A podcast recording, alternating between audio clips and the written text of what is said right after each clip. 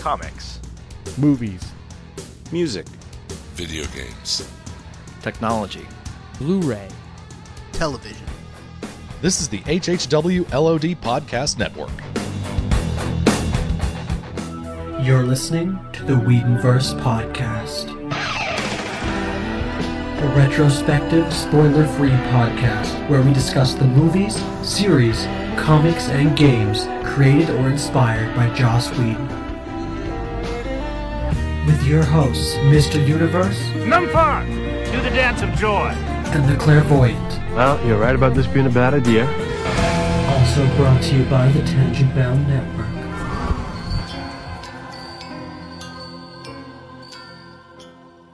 This episode, we'll discuss Buffy the Vampire Slayer, Season 1, Episode 11 Out of Mind, Out of Sight, with special guest Frank A. Rincon from Half Hour Wasted, and Episode 12 Prophecy Girl.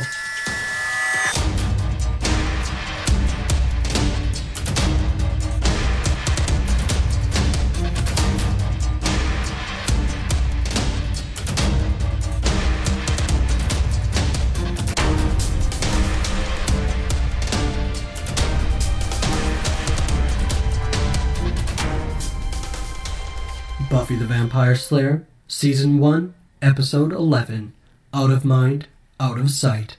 Written by Ashley Gable and Thomas A. Swyden. Directed by Reza Badiyi. Original air date May 19th, 1997. Welcome back to another episode of Whedonverse Podcast. Once again, I'm joined here by the Clairvoyant, our special co host.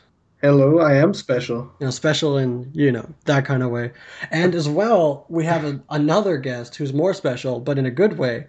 Uh, all the way from Half Hour Wasted, we have Frank A. Rincon. How are you, Frank?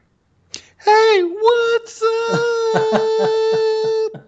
Guys, it's a pleasure to be on. Uh, this is a great idea for a podcast too. Uh, Joss Whedon has added so much to to geekdom, and um, you know, Buffy is is a is a lot of fun too. Sometimes. Well, you know, I, I, uh, uh, not to get ahead of ourselves, but uh, you know, I, I came to, um, I came to Buffy late. Uh, it was already off the air when someone gave me all the DVDs to watch, and uh, I have to say, I, I struggled a little bit at the beginning. I guess most series you do do that, but man, once it took off, I was on board. Definitely, Yeah. I agree. Uh, yeah, that's been a since we're doing season one now. That's been a big focus is how this season struggled. How it's kind of we've seen glimmers of what's to come in later seasons. But definitely, I can I can agree with that. yeah, I didn't get into the first. I mean, rewatching it now, the first season definitely. I mean, my opinion of it is higher than it was the first time I watched it. But yeah, there, there's still some struggles here and there. There's some episodes that we can't stand, uh, even though apparently our fans on Twitter didn't mind the pack as much as we did. Well, it's um, you know, there's certain shows that you see and you go, there is something there, and I'm just gonna, I'm, I'm gonna stick around, and, and you know, it deliver. In the end, it, it delivers. Definitely. Yeah, this episode we're doing this week, or this episode, Out of Mind, Out of Sight, which uh, the title is a play on words, out of sight, out of mind, but I didn't actually think about that. I, didn't, I I figured it was just the phrase. I didn't look too much into it. it's reversed. And this episode, in some countries like Europe and other regions, is called Invisible Girl, which uh, tells you a lot more obviously what the episode's about. They're not even trying. They're just, Yeah, that's just hey, let's spoil it for everybody. Yeah. Invisible yeah. Girl. It's like calling the first episode Vampire, second episode Vampire Hey. Part 2. third episode was witch. Yeah, I guess. But uh, this is the same writing crew in this episode that wrote the episode I Robot You Jane. So, I'm so excited. but this is the last episode for either of them to write for the whole show. So maybe there's a reason for that. I added one of them on Facebook. They didn't accept. but uh, this episode, we start off with the opening monologue, which Clairvoyant, you always like to point out. So I figured I'd beat you to it this time. There's an opening monologue this episode. yeah, which so far leaves two episodes that didn't have it. Right. Just randomly played. Except I I can't remember. Did Angel have it? I know Angel had the previously on, but I don't remember if it had the in every generation part. I don't. You're the only one that pays attention to that. That's true. That is true. But after the opening monologue, we start off with Cordy and her never seen or mentioned before boyfriend Mitch, and Harmony, who are chatting in the hallway. And he tries to be sweet with some line. They're t- I don't they're t- I don't even remember what they're talking about, but he says blue like your eyes, and she laughs pretty fakely and says, "My eyes are hazel, Helen Keller." yeah. Great line too. Great. I thought she had a lot of great lines in this episode, actually. Yeah, it's. I feel like this episode is Cordy centric. More or less. Yeah, I can see that. But what's up with Harmony's shirt in the scene? Like it's got like a I don't like a duck or something on it. Did popular girls dress like that in the nineties? like nowadays, even unpopular girls don't dress like that. So Um, the only real thing that stood up, I don't think it's happened quite yet, but it will soon, is Harmony says library and librarian. and it bugs me. And we get it together, Mercedes. I, I do have to uh, say it was you know this is the first episode I've seen in, in a long long time, and uh, it was great to see to hear Cordelia. I kind of forgot how wonderfully annoying she is. yeah. She is just um, I just you know I love to dislike her, and and uh, it, it was just it was fun to revisit that. Yeah, and definitely she has quite the fan base. A lot of our listeners actually are huge Cordettes, and they just love. Even in this era, they love her so much. So, I yeah, I I agree. I remember when I first watched the series, wasn't the biggest fan, but going back, I'm like, no, I love to hate her. I actually, in this episode, I appreciate her quite a bit. So they discuss being elected May King and May Queen. That's the end game of the popular kids in this episode.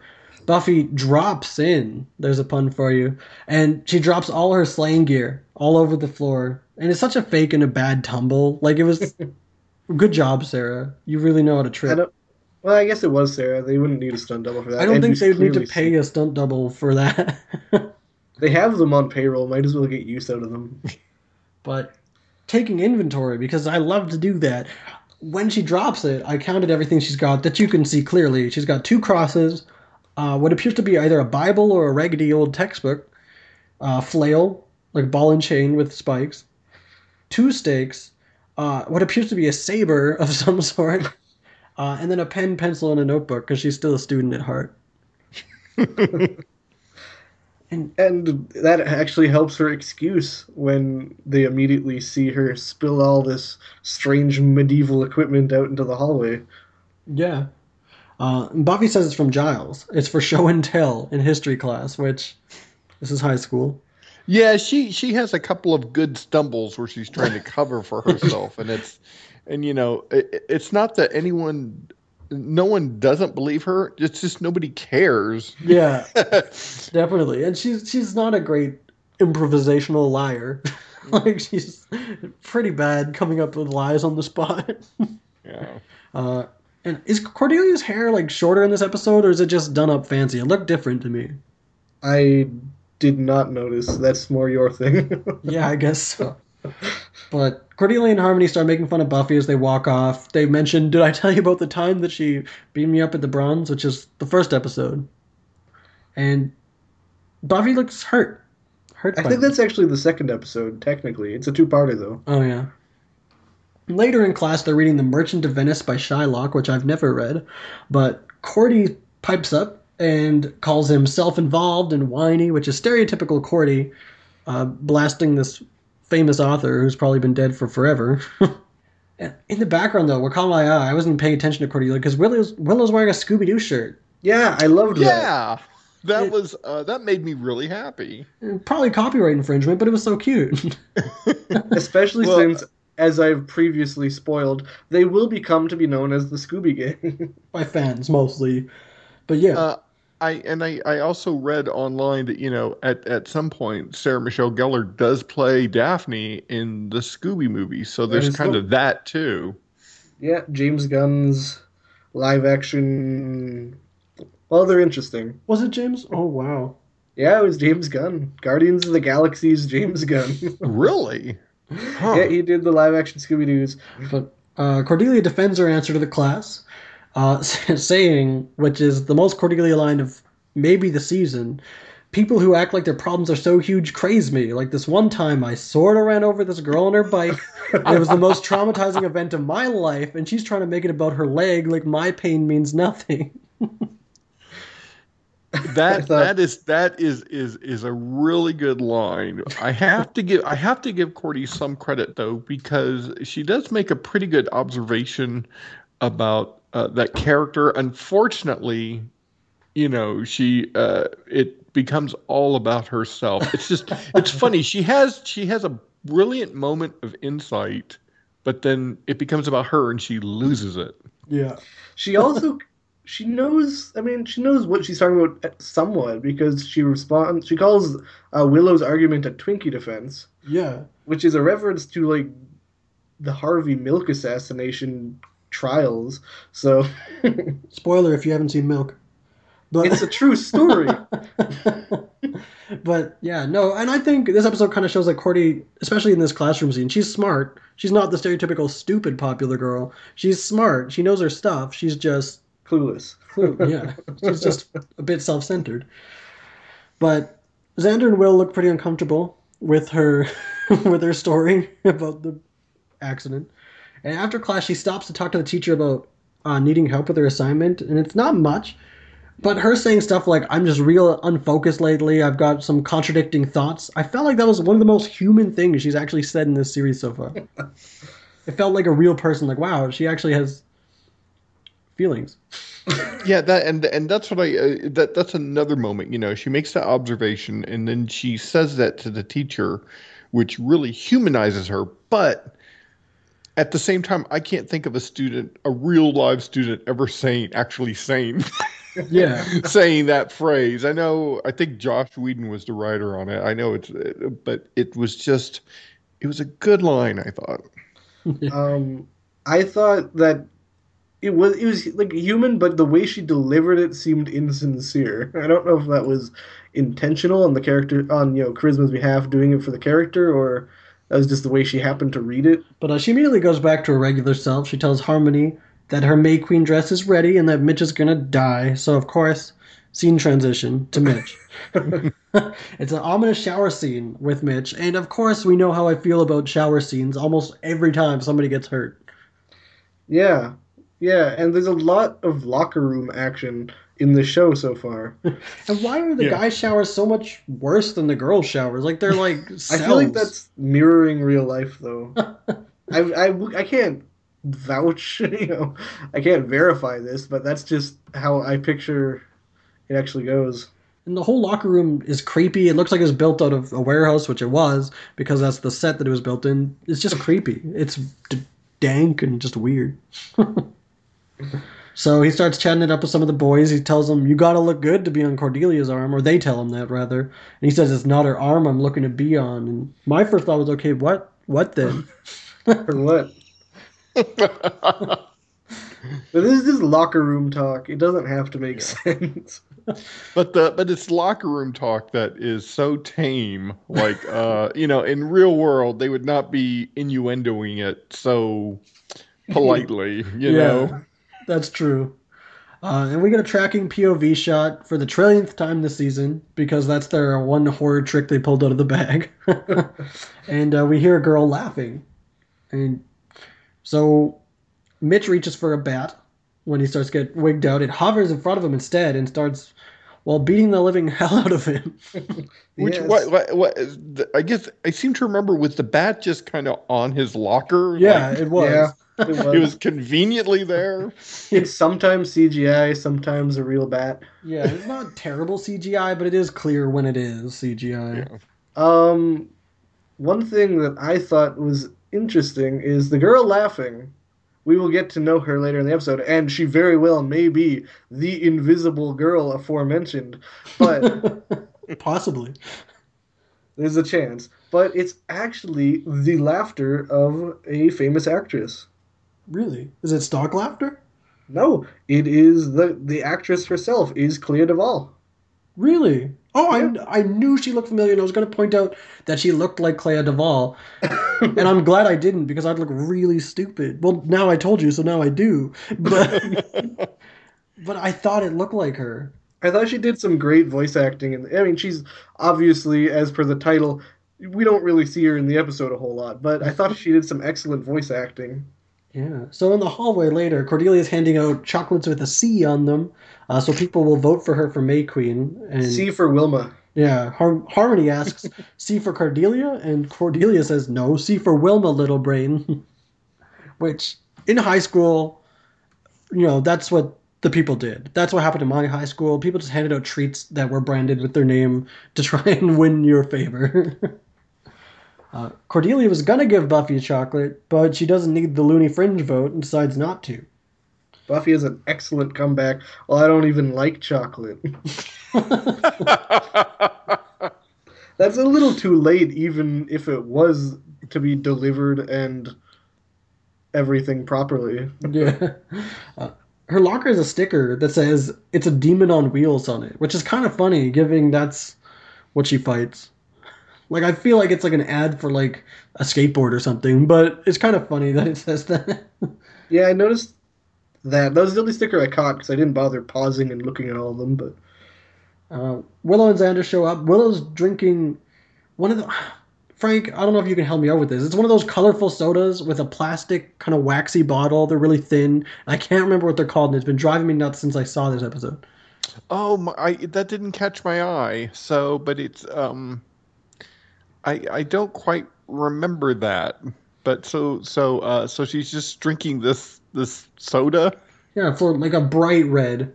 she Oh actually God. drank it in an earlier episode as well. and I can never remember what they're called, and they're not around anymore, to my knowledge. But they've got sort of like a plasticky, waxy bottle.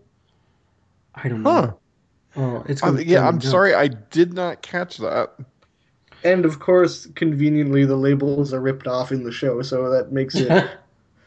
I mean, good for them because they don't have to pay, but it makes it more difficult for us. well, listeners, when this episode comes out, tweet me at at Whedоncast. Tell me what it is. Google it for me. Uh, but Willow and Xander, like I said, they show up. They start bashing Cordelia. And Buffy starts to seem to feel a little bit better. She's kind of down in the dumps with all the insults at her this episode. Uh, until they start rattling off an inside joke about some guy with antlers on his belt in a class field trip. And something about you're going to be Oh, my yeah. deputy. And, I I listened to that so many times trying to get the reference, and I guess there wasn't a reference, but our, I just didn't get it. yeah. I mean, it was definitely it was so inside joke that I just couldn't couldn't figure out what they were talking about. but it was apparently hilarious. And they brush it off as a you had to be there moment. So Buffy's still feeling left out. Uh, and to make things worse, Xander starts making fun of May Queen until Buffy reveals that she was May Queen in LA. and really, just she can't catch a break this episode. It's a poor, depressed Slayer. yeah. Which is not a big plot point of the episode. Like, she does seem down in the dumps, and it's almost like paralleling the theme of the episode, but not focused on explicitly. I think that's the point, is that it's supposed to, you know, it's in, Invisible Girl, you know? Yeah. Um, I just brought up the episode because I wanted to see that wax bottle that you were talking about, and there it is. I'm looking at it, and I don't know what that is. Right? Oh. And it I- looks so but- familiar. Uh, but I'm with you. I'm I'm.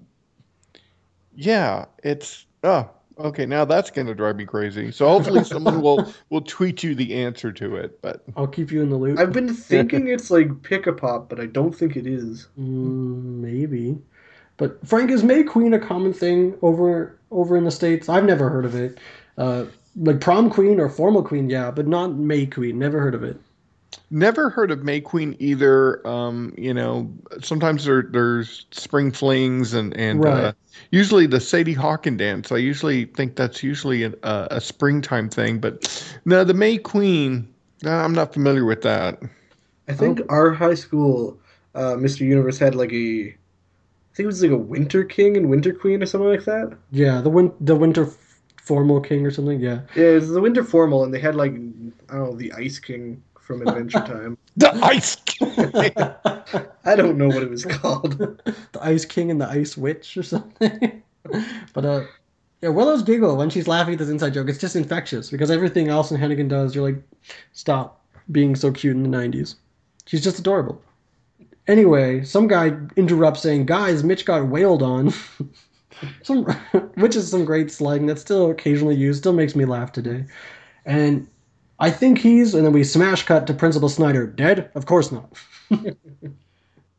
I love Armin Shimerman. Snyder was only supposed to be in, I think, the Puppet Show, or maybe just a few episode arc, but fans just loved him, so he stuck around. He's, you know, he sticks around for quite a while because he just such a foil to to Flutie. And a show with, you know, enough mystical antagonists, just like a a mean high school principal is just so great.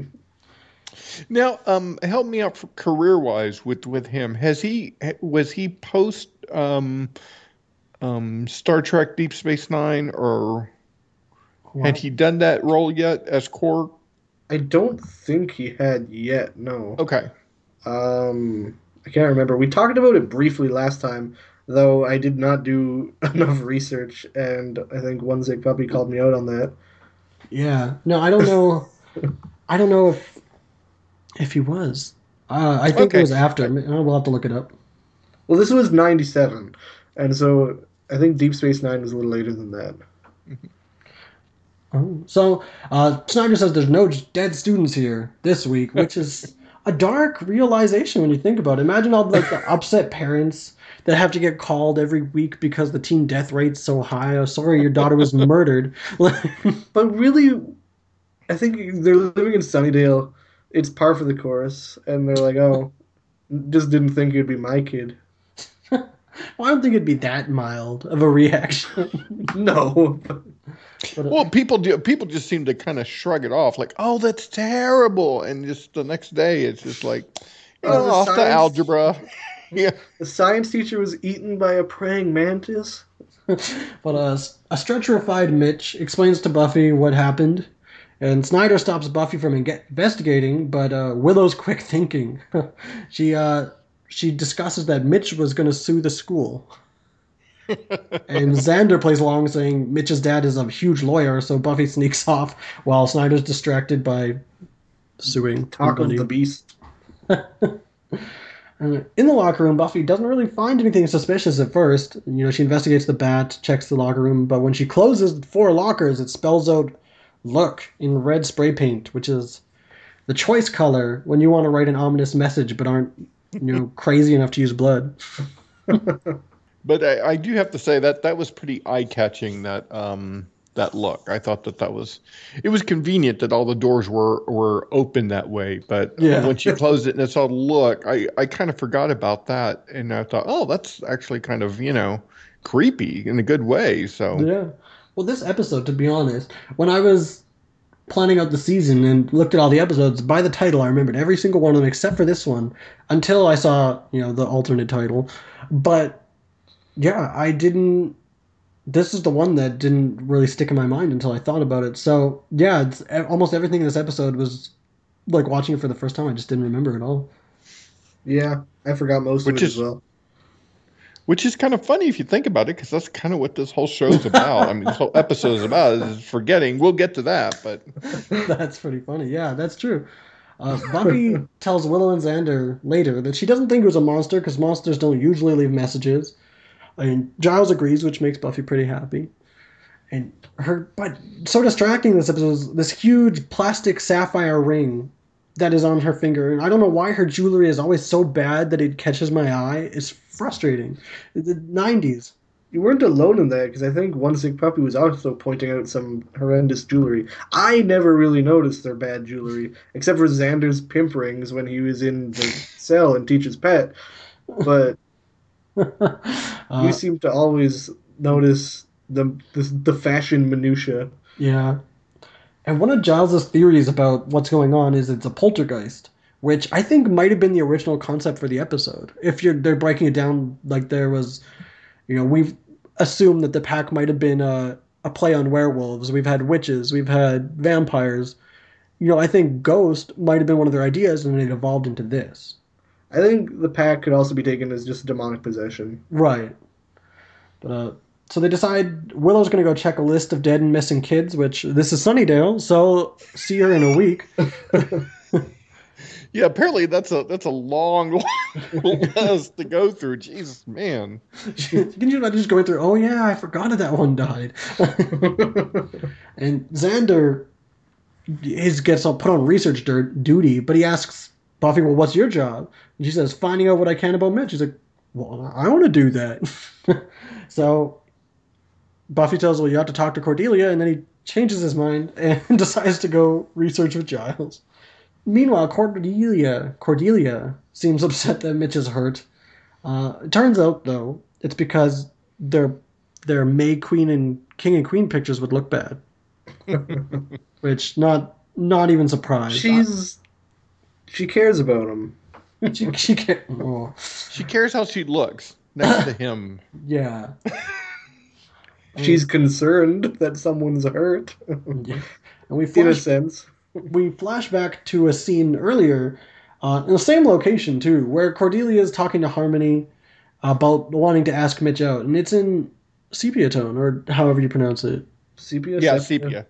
So this is the only time this is used in the series. This you know flashback in sepia tone. Uh, now in the Instagram era, I don't know how I feel about it, but It's lost its meaning. It's just so overused. it's lost its meaning. But yeah, uh, that was unique. But I guess to tell you that it's a flashback without telling you it's a flashback, because it's the same location, same characters, it might be a bit confusing. Uh, a girl speaks up in the flashback, and they turn to the camera and say, "What do you want?" And we cut to present day. Uh, Buffy's trying to talk to Cordelia, and Harmony's there too, and she gets tossed down the staircase by an unseen force and breaks her ankle, or assumes she breaks her. ankle. she thinks it's broken. So of course Snyder's there because as we discussed in the past, he has the ability to just appear when he's needed, or when it's least convenient for him to be there, I guess. And so he's here now, I love his line, don't sue. just immediately. Uh, Buffy hears the girl laughing, so she follows the voice to a closing door. And yeah, meanwhile Snyder's trying to convince Harmony not to sue. I laughed. I actually laughed out loud at that part. yeah.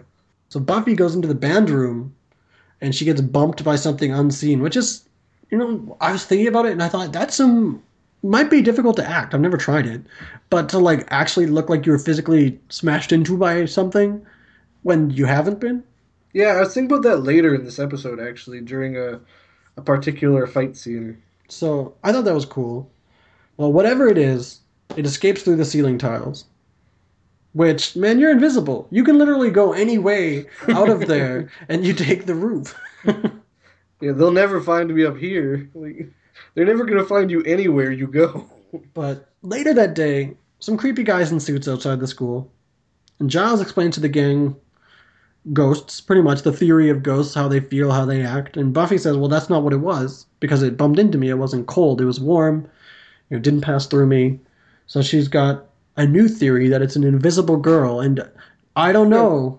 uh, no spoilers. but that may or may not be what it is. I like how, how good Buffy is at her outrageous guessing throughout this whole season. She she comes to some pretty wild conclusions, but she's right all the time. now that we know, I'm just gonna say it. Now that we know for sure it's an invisible girl, how pervy is it that she was in the male locker room earlier? I get the feeling she wasn't there to beat up Mitch, not in the first place. that was a secondary thing that happened. Be honest, Mr. Universe. what is on your to-do list had you the power to turn invisible? I'd probably, I don't know, go shopping, you know, just normal things. Go about my day. Nothing weird. Frank, how about you?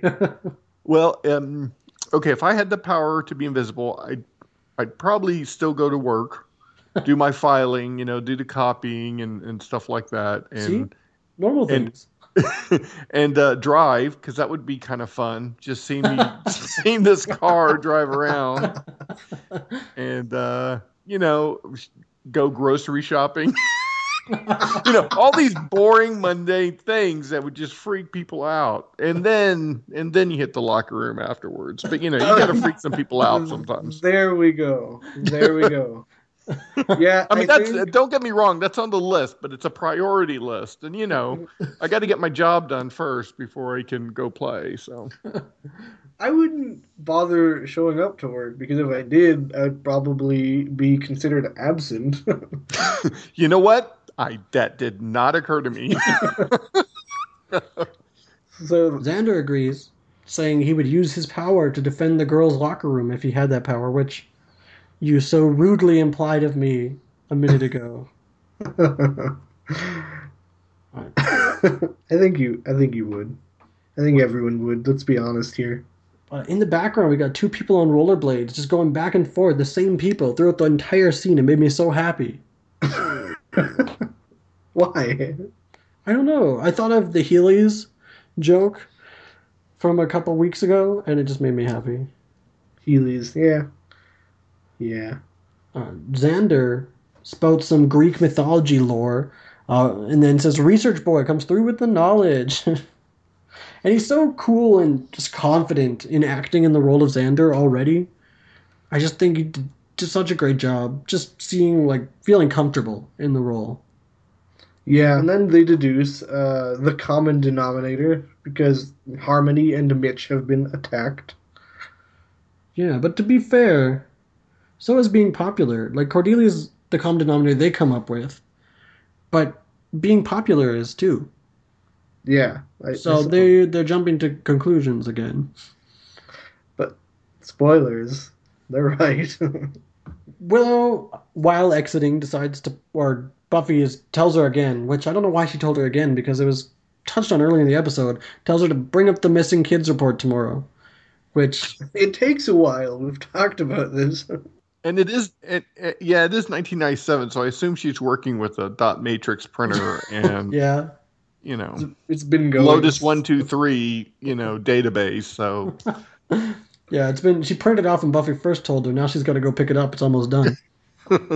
the file is almost loaded on the computer. But uh, while exiting, Xander tells Willow, "You want to come back to my place? My mom's making her famous phone call to the Chinese food place." Where Willow responds, "Yeah." Willow responds, "Do you even have a stove?" uh, Giles asks Buffy how she can hunt what she can't see, and jokes that she may have to actually learn how to listen to people. And this scene transition, the audio keeps going as the scene changes, and this is one of many kind of unique scene transitions in this episode. So I think it must be a trademark of Mister, I believe it's Badi, Badi. I can't remember how to pronounce it. He's a pretty well-known TV director, and he actually passed away a few years ago. So rest in peace. But he, yeah, I think that's just a trademark of his. Who directed this episode? I can't remember. Ariza, I want to say Badi. Oh, yes, that's correct. Uh, later, Buffy's patrolling the school. She sees Cordelia working on her dress at school at school. Yeah. at night, and I felt that was oddly human too. Like she just felt like she's. It almost felt like a bride getting ready for a wedding, and all her bridesmaids were there. okay. Well, no, that's just the like. I feel like when I'm a bride and I'm getting married, that's what it's gonna be like At school. At at school. Yes, And you'll be the bride. and I'll be the bride. Uh, but yeah, I feel like this episode has put Cordelia in a more real person light than any other episode. I agree. And Buffy's in the halls watching from a distance, and Giles is later in the library, but they both at the same time hear a flute playing Bach Sonata in E flat major. And Giles hears a creak. Why do you know that? I looked it up. he's cultured. I googled it. He's. Mr. Universe. He's I got mean- the culture. Exactly. I, I mean, yeah, I totally knew that. Giles hears a creak in the library. He's pretty spooked. He looks in the glass case and he just sees his reflection, but he turns around and Angel's there, and whatever. Everybody jumped at that scene. Giles jumped, Angel jumped, I jumped. I didn't jump. I jumped. I was like, Angel, stop that. Where'd you come from? And he tells Giles that vampires cast no reflection, which everybody knows, Except except for Darla. vampires don't cast reflection except when they're walking past shiny bookcases, looking in mirrors that are just happen to be in the scene, Yeah. uh, walking through puddles. Yeah, just Basically, I.e., when convenient. they Just- don't cast reflections when they remember to edit them out. and Angel tells Giles that uh, he hasn't fed on humans in a long while, which we all kind of knew. And th- I feel like this is the scene, or I guess it. I don't feel like it. It is the first time that Angel and Giles actually meet, Yeah. especially one on one. So it's a bit like I was like weird. I've never seen them together. Uh, Angel tells Giles that he came to him because he can't be around Buffy, and Giles has a great line, iconic line, "A vampire in love with a slayer." It's rather poetic in a modeling kind of way, and that's always stuck with me. That's one of the lines from the entire series that sticks in my head. Yeah. I think yeah, the first two lines, "A vampire in love with a slayer," it's rather poetic. Those are, you know, I try and watch a fan video without those lines in there somewhere. Like it's it's iconic. People remember that line. And Uh, you know, A- Angel also has a has a line in there that I really like, talking about how um uh, how he misses his reflection. I can't remember the exact line, but how he just misses seeing himself. yeah, he said it's an overrated pleasure Yeah, yeah, because they start talking about uh well first they talk about the master a bit and how they both know something's coming. Angel offers to get Giles a lost text about Slayer as a codex, uh, which Giles is pretty pumped about. And then and then they start talking about the invisible girl and yeah, Angel kind of relates to her saying that well, I can't see my reflection either. It's not great. It's actually the uh, Pergamum Codex is the full name of the book. Right. Pergamum, per, I don't know. And, and uh, so we get another sepia flashback. Girl getting ignored by Cordy and her crew in the bathroom. Kind of upsetting. You know, she's trying to be a part of it. Just like she like she's friends with them, and they just look, we're talking, okay, and just ignore her. And then Cordelia steals her joke about toupees. it's just kind of like, Claire. That's that's the worst when you make a joke and no one pays attention and someone else steals your joke and everyone laughs. I mean, I'm very, very guilty of that. But when I'm the person who made the joke initially, it sucks. I, I just hate it when when when they tell the joke better than you. That's the one that I always hate. You know, it's like um, you know, they just put a flourish on it and more people hear it. And it's just like, dang it, that was my zinger. You stole my zinger. I improved your zinger. My zinger. we get a, we got to a really weird outdoor ceremony for the the May Queen. They announce that it's Cordelia outdoors. I don't know if it's like a practice run and they just assume she's gonna win, or if this is the real deal and nobody showed up. But it's yeah, it's weird. It's a pretty empty outdoor ceremony. There's a couple kids here or there, but it feels like they were already there. And she has a pretty bad speech saying being this popular is not just my right, it's my responsibility, and I take it very seriously. and uh, that's when Willow first notices the, the FBI like dudes. And she says, you know, has, does Cordy hire bodyguards? Yeah, which is I, I was kind of wondering like what are these guys what is their deal? Because if there is you know government agencies monitoring supernatural uh, you know uh, supernatural occurrences, where have they been before now? Where have they been since? They're doing a bad job. but Buffy finds that the most recent entry on Willow's missing kids list is Marcy Ross, which was six months ago, and nobody remembers her. That's really sad. Yeah. That is like tremendously sad. Even the the scene you're about to describe, it's Wow. or that you're about to get to. It's just, I I, I think we I think most of us either know someone or may can even relate a little bit. Like nobody ever noticed me in school, and, Right. and just and how just hurtful that could be. I agree completely. And yeah, Buffy thinks this is their gal because uh, she played flute in band and they, she heard the flute. Uh, so she investigates the band room later, finds a footprint. Uh, uh, I guess probably an asbestos footprint. and she decides to check the ceiling tile because that clues her in if it's asbestos. Uh, while investigating, she finds kind of a makeshift bed up there with a flute and sheet music, and like, damn, this girl's a mess. She does not clean up. she was she wasn't expecting guests. but uh, exactly. she finds a yearbook, and she does confirm that it is Miss Marcy Ross who is doing this. And behind her, there's a hovering knife because uh, Miss Marcy Ross has some issues. That's so like Someone's paying attention to her. She should be happy. right. That sounded really mean. But uh, meanwhile, the teacher gets a visit from someone invisible who has just left Buffy. Miss Miller. and puts a plastic sheet over her face and smothers her. Jesus Christ. That's messed up. Yeah. I was like, whoa, chill out, it's just a teacher. and Made me Cordelia. Sorry, Think go of, it made me think of Clone High. Yeah. Now, why, why do you think Marcy killed the teacher? Uh, Um, I mean, she didn't. I mean, she did ignore her in that one flashback, but it just it just seemed like like weird that she would kill the teacher. I think because Cordelia was going to talk to her, maybe. I don't know. It was, she was gonna help Cordelia study, and she's like, "That I can't even allow something as small as that." but uh, maybe. I don't know. Uh, Cordelia does find her just in time, saves her, thank God. So no human death count of one. Not this time. Uh, and Chalk writes on the board behind them, listen, which is their second of the the three lessons. And Buffy tells the whole gang about the yearbook that she found. She took it with her. She stole this poor girl's yearbook. And everybody, everybody wrote, Have a nice summer because she had no friends. And they point out, Giles doesn't get it. And they point out that Have a nice summer is the kiss of death because that means. That's what you say. They didn't know what to say. nothing say. And, I got more than a few have a nice summers. and so Yeah. This is the scene that Frank was talking about not too long ago. Buffy points out that Willow and Xander did know her because they both wrote it too, which is really sad. Like that these characters thought they didn't know this girl, but they were just as guilty. Kate, I'll give you Xander. You know, Xander is guilty. He wrote "Have a nice summer." Willow wrote "Have a great summer." She cared. Yeah.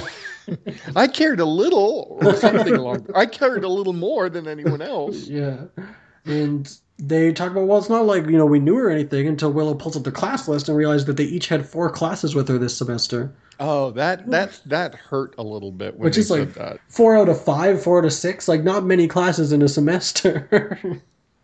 Yeah. It's like, wow, these characters were just as guilty as like Cordelia. And Xander jokes that she turned invisible because no one noticed her. And Giles slaps the table down, says, You're right. Slaps the table down. He like slams his hand. Was he lifting the table up? he just slaps it in a downward motion. And he says, You're right. It was not mystical, it's physics. Which that's some flimsy physics, man. That is. Yeah. He says it's quantum mechanical. no, it's not. Since people perceived her as invisible, she is. Which Sunnydale Physics 101. I have a oh Okay, quantum so- physics question for you. if Marcy was in a box and there was like a, a poison release thing that could go off at any time, is Marcy alive or dead in that box? Yes. Good answer. Yes. If a Marcy falls in the forest and nobody's around to pick her up, did she fall? Who cares? It's Marcy Ross. Yeah, just have a nice summer and you know, forget about her. I, I do love that we, we forgot about this episode. That feels like we're no better than any of the characters in this I show. know. It's you know. But I I, forgot I, do, entirely about Marcy Ross. I did. I do like that that even though it, it you know it's Star Trek science for the most part, but that it's not magic but science that um, yeah. that is the reason, and that kind of plays in as the story goes on. Uh, so, cut to a flashback in class. Uh, nobody's noticing Marcy, not even Miss. What's her name again? Miss Miller. Teacher. Miller. Yeah, Miss Miller. And she looks at her hand and it starts to fade, which is actually based on a dream Joss had as a kid, which is kind of a scary thought. And also supposedly mirrors a scene in Back to the Future, which I unfortunately haven't seen. You haven't seen the Back to the Future. No, I'm a plebeian. I I feel like I should have. Uh, There's too many franchises that I should have seen that I haven't. Yeah, you're in for a treat when you see watch that. And yeah, that's a scene. That's a scene from from um, the first and second one, I think. Anyway, Just Don't believe the lies. Everyone says the third one isn't as good as the first two. I thought it held up. Don't listen to them. But yeah, Cordelia comes to the library for help post flashback. Uh, she's insulting Buffy the whole time, which is not a good way to ask for help. Just FYI for our listeners. She does that next episode too with Willow. But she says, "This is all about me. They're coming after everyone around me." And Xander says, "For once, she's right. It is all about her." She legitimately says me, me, me yeah. during this scene. And Buffy says, "Why come to me?" And Cordelia says, "Well, I recognize that you're strong. You're always around when weird stuff happens. So I was hoping you're in a gang." Which is not what I where I expected that to go. She figured it out. Buffy's terrible secret, but they agree to help her to Cordelia begrudgingly, and she's not. They tell her all about the explanation of what's happening. You know, there's an invisible girl, and she's not freaked out at all in the slightest. Which maybe it's a Sunnydale thing. Wow, you know what? That's a very good point. She's just like, you know, people die here. There's invisible people. You know, whatever. Yeah, because she's just like, "Oh, I don't care what it is, just stop it. Like she doesn't seem to care. I mean, they, they deal with enough weird stuff that they just rationalize their thoughts away. So I guess. Uh, Marcy later is freaking out in her in her flute cave. is that a good name for it? Yes. that's as good a name as any. uh, in the ceiling, nonetheless. And you know, like bat, you think cave like Batman's cave underground, like just Fortress of Solitude in the middle of nowhere. No, Marcy's like, I'm gonna go once. I'm gonna hide in the ceiling. Which, all right, So, so technically, it's a flute attic, but but we'll call it flute cave because that's just cool. yeah, and it's clear that her issues Cordelia. Like she defaced Cordy's picture in the yearbook. She's freaking out. She's muttering under her breath about Cordelia. She's not happy that Cordelia is going to be the May Queen. Uh, she's just losing it. She's or she's already lost it at this point. Uh, they think down below that Marcy's going to attack the coronation. But Cordelia makes a good point. If I don't go, then Marcy won, and she's she's the bad guy. She's way eviler than me, which is true. And Yeah. so Cordelia's bait, and Xander and Willow are on re- research duty. And later, Cordelia's talking to Buffy about it, and I love this scene. I absolutely love it. She says, "So she's invisible because she's unpopular," and then she goes on to talk about how awful it is to feel lonely. And Buffy jokes, "Well, have you- read about this phenomenon?" And Cordelia snaps back with just my favorite line from her this season, which is, "You think I'm not lonely? Yeah, you think I'm not lonely because I'm popular?" And you wrote down, so read it out. Read it loud and proud. Hey, you think I'm never lonely because I'm so cute and popular? I can be surrounded by people and be completely alone. It's not like any of them really know me. I don't even know if they like me half the time. People just want to be in a popular zone. Sometimes when I talk, everyone's so busy agreeing with me they don't hear a word I say.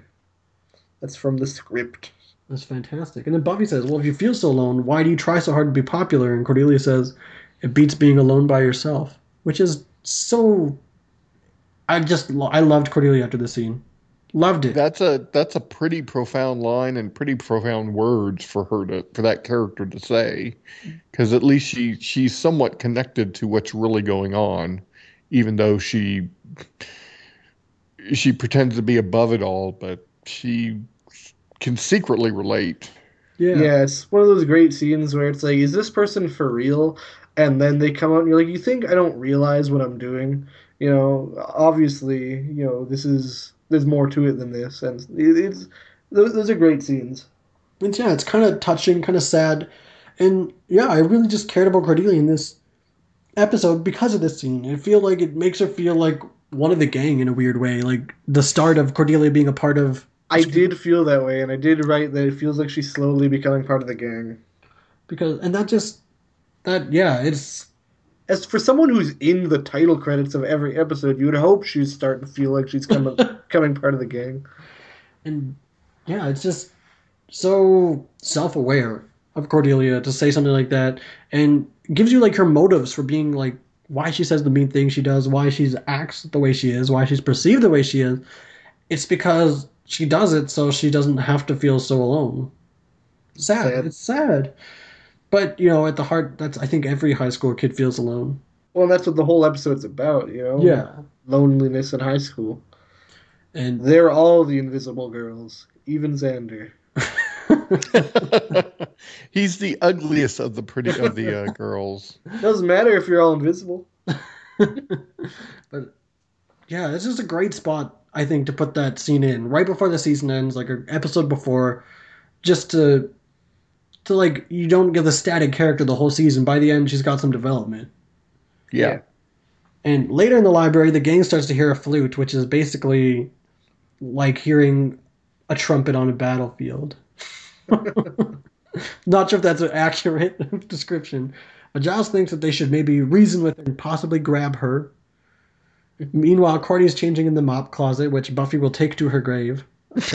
And the flute music leads the gang to a creepy abandoned room. It's the boiler room, which we've seen a bunch.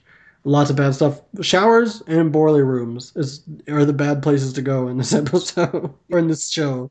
It's usually the girls' locker room. This time it wasn't. Yeah, but there was a girl in there, so maybe it, there has to be a girl in a locker room, and then something bad will happen. Yeah. uh, and uh oh, it's a tape recorder. So Xander says, "Can you say gulp?" Because they've been had. And the door slams behind him. The room starts filling with gas. Which this girl's raw. She's she doesn't care what she's doing. she doesn't care who she hurts. That's the librarian. The librarian. Wow, it's just wow. Like she's wow. Cold blooded. So Crazy. that's the best way to put it. Crazy with that infliction. And Buffy's trying to have a heart to heart with Cordelia through the door. Cordy keeps ruining it with insults, but stops. Stops. She just stops. And Buffy's Cordelia. Cordelia starts banging on the door. It's locked. She breaks in by punching a hole next to the doorknob instead of breaking off the doorknob. and Cordy's getting pulled through the ceiling tile. which, uh, which you know, Invisible Girl at this point, she, you know, I guess she's super strong too. Maybe she made an invisible winch to pull Oh, her. okay. No, that makes She sense. Has planned this out perfect too. She knows where she's going. Like she's like planned out. Like they're going to the boiler room. Turn on the gas. Then I'll go back here. By this time, Cordelia should be like it's like she knows where everyone is. I think she's just a really quick thinker. Yeah.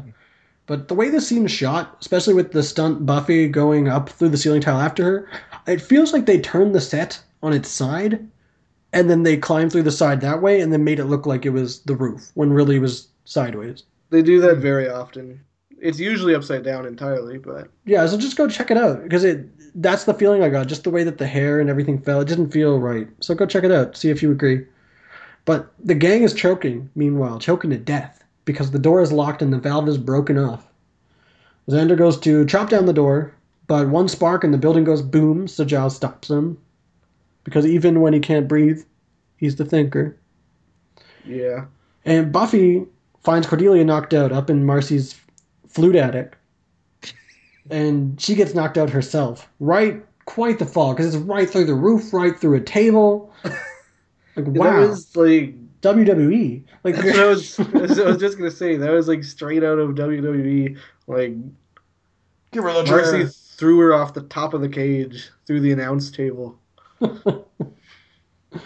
Now, Marcy is one of the more ruthless monsters of this monster in a week format. Like she is the most threatening, I think, so far. Well, I mean, hyenas ate people, but, But- this is a normal girl doing normal things. These aren't normal things. Well- she lives in the roof, and she's and invisible. she's su- and she's super strong, and um, Yeah, and she has an invisible wench, and you know, she's she's just she's a master. Let's see, mastermind, master builder. She's super strong, super smart, invisible. She's just like the perfect supervillain. yeah. But a medicine bag drops next to Buffy and a syringe comes out because she's also got access to that. And Oh yeah. it gets Buffy in the neck, which she's got issues. She I keep saying it. I'll keep saying she's fine. And later, Buffy and Cordelia wake up. They're tied to chairs, and what I think is the theater department. I don't think it's specified, but it's pretty show tunesy, Flashdance. So I think it's the theater department. And Cordelia can't feel her face; it's numb. Which, eh, that's you know Botox. That is explained later. But uh, they're trying to figure out what she's doing, and they see that the glitter on the stage curtain spells out "learn." Look, With- listen, learn. Look, listen, learn. The three lessons. And this is getting creepy, I thought. This is actually a pretty tense scene, pretty creepy scene. Yeah, I thought Yeah. it was cool. Uh, Marcy shows up with a, a trolley, kind of rolling. How rolling. do you know cart. Marcy's there? Well, a, a cart rolls up. I assume she doesn't have accomplices that are invisible. Maybe she does. We don't know. But a well, cart we comes. would never know, would we? I mean, you probably wouldn't know. Nobody knows. School could be packed with invisible students. That's true. That's very true. But uh, she says, "I'm disappointed. I really thought you'd figured it out by now. You're not the student. You're the lesson." And she, Cordelia can't feel her face. She mentions that it's a local anesthetic, and says, "I'm going to give you a face no one will ever forget." And breaks out all these medical tools, which I don't know where she got those either. But wow, this girl's twisted. This episode went from a re- just a regular, like kind of plain idea, like a meh episode, like eh, whatever, to really messed up and really tense. Yeah, I mean, it, it, it is pretty messed up. like we, I think we're surprised more often this season than maybe the rest of. The sh- it's so many things that we're like, how'd they get that on TV? Like teen teen suicide or like self harm or stuff like like we're whoa. Like didn't see that coming. That's so messed up. Like so dark for a season one of a you know a teenage drama. I'd say it's more than a teenage drama. Well, and I think the reason that's more than a teenage drama is why they can get away with some really dark stuff. I think at the time though, that's what it was built towards. That was the audience they were trying to get, like the Wait. Degrassi fans and stuff. Degrassi wasn't even around yet. I don't think. Maybe I don't know my Degrassi very well. You're Canadian. But uh, meanwhile, so Cordy starts freaking out, uh, and Buffy gets punched in the face, which I believe is what you were talking about earlier, clairvoyant, when she kind of gets punched by an invisible girl and she didn't actually get punched unless. It, it is the scene, uh, not that in particular, but yeah, this scene is what I was referring to. Do you think maybe they had Clea DuVall in like a green screen suit and she was actually just punching people? It's like one of those lycra suits, the, the green you know, uh, uh, you know, in in uh, doing stuff like that, like that type of acting, it it can look really kind of cheesy and stuff if not done right. So yeah. so um, you know, cheers for her because she uh, um, Michelle Gellar because she did. I mean, you know, I bought it. Yeah. yeah. I think sound effects also go a long way. I think if they didn't put in the sound effects, it would look really weird. Yeah. Uh, Just like her like throwing herself with things. It's like, what are you doing, narrator from Fight Club? But uh, yeah. So a scalpel floats up. It's gonna cut Cordy's face. So Cordy losing it, freaking out. Meanwhile, and on that tense note, the gang passes out in the room with all the gas, which is a human death count of three. Just kidding. That's not true.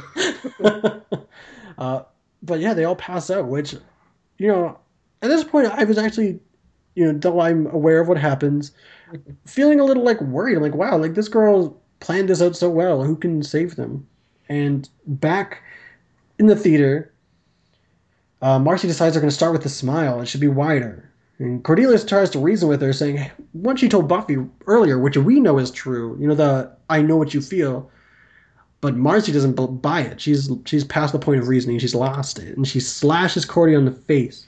Which made me cringe. Yeah, yeah. I mean, I, I, I, I thought for sure there was going to be a last second rescue, and you know they never really get around to the slashing. I was, you know, in in. I'm glad they did that because it just felt like there was more at stake. On Bottle Rockets, a character gets hit with the claw of a hammer, or a, I think it's a it's a crowbar. Screwdriver. I don't know. Screwdriver, that's it. This reminded me of that. It just it, it people getting slashed in the face with objects, I guess, makes me cringe quite a bit. And you know, this chick is raw. I've said it before, but uh, she tells her that she sees right through the lie, and her face. Like, if we're being honest, the makeup is not good on Cordelia's face. It's like a red line with like red lines drawn down from it. It looks like pencil crayon. I did think it would be deeper than that. Yeah. Honestly, it's a scalpel. But I guess it was a shallow cut. And I think this episode, or sorry, I already said that part, so cut that. Uh, Buffy kicks Marcy when she gets too close. She gets free, she unties herself. She tries to untie Cordy, but she gets beat up because invisible. This is what I was talking about. Just her throwing herself around. Yeah. Meanwhile, Giles and Co. are too weak to open the door. Giles is still kind of slapping at it, trying, but too weak to really do anything. And Deus Ex Angel comes in. and Very convenient, yes. very conveniently, he said, I smelled gas or something like that. like, I came to give you the codex, I smelled gas. But he, uh, he frees him. And they have the best reactions to waking up. Willow says, I'm up, Mom. And Xander says, Hi, what do you want? uh, but yeah, Angel gives Giles his codex, and he goes to shut off the gas because he doesn't need the oxygen. Vamps can't breathe. But he can smell gas. I think vamps can breathe, they just don't do it. So vampires can smoke later on. They find. can breathe, they choose not to. And Buffy tells Marcy that she felt sorry for her until she found out she was a thundering loony. Uh, Cordy seems genuinely concerned for Buffy in this scene. She's like calling out for Buffy. She's worried if Buffy's hurt. I thought that was really good too. Like in I think it's just because she's not untied yet. maybe, but in actual traumatic experiences, like she always talks about how it was all about her when she hit a girl with a car, but when she's actually there, like she was, she seemed genuinely worried about Buffy, which is good. I don't know if it was, you know, writing, acting, but she was really good at acting scared. Charisma, I really thought. Marcy's doing a pretty good job of beating up Buffy, but Buffy hones and focuses her bullet time Slayer senses. Yeah. I hmm. like just Cordelia, shut up. Okay. and she does actually. and yeah, she focuses. It's really slow motion. You know, she's just kind of thinking, and then wham, right in Marcy's face, punches her through a curtain. Just fantastic. And knocks her out cold. The FBI shows up, and I was just joking, but they actually are the FBI. When I first wrote that joke, I didn't know they were the FBI. They show up and introduce themselves as the Men in Black, and they said they'll take it from here. I almost thought like they were gonna do a Men in Black and pull out one of those, you know, memory erasing stick things. like you didn't see this. Ching. Yeah, I, I, uh, not remembering the episode, I didn't. That totally caught me off guard. I, um, I knew those guys were going to play some part, but I didn't expect that. Yeah, and they, she was like, "Well, couldn't you be here ten minutes ago?" And we came as fast as we could. Which you've been in the background of this whole episode. What were you doing? Just getting a donut? they introduce themselves as Agent Doyle and Manetti, and I wonder if this Doyle is related to another Doyle that we meet later on. It's possible. But they say that they're going to rehabilitate Marcy, but the feeling I get is that they're going to weaponize Marcy. That's what I heard when they said that. yeah, they said she's going to be a very useful member of society. And next day, uh, Buffy asked the gang how they got out of the boiler room, and Giles lies and says it was the janitor, which, why do you think that is? You know, was it because of her choice to stop seeing Angel? Or, you know, does he not want her to know that he's been talking to Angel? Like, why do you think that he did that? I was confused, honestly, why he didn't tell her. Yeah, so so you know, it uh, you get the impression that maybe it's um, you know, your your friend, you're at the mall and you see the ex and Yeah. your friend's ex, and you're just like, eh, just don't say anything about it. 'cause- Especially, you don't want to mention, oh, they saved my life. yeah, Oh, so that's probably it. And Cordelia stops by and thanks Buffy and the gang, all of them. Which Xander replies, "It's funny because it looks like Cordelia." uh, Buffy elbows him, and it's actually a sincere apology from Cordelia for everything and a sincere thank you.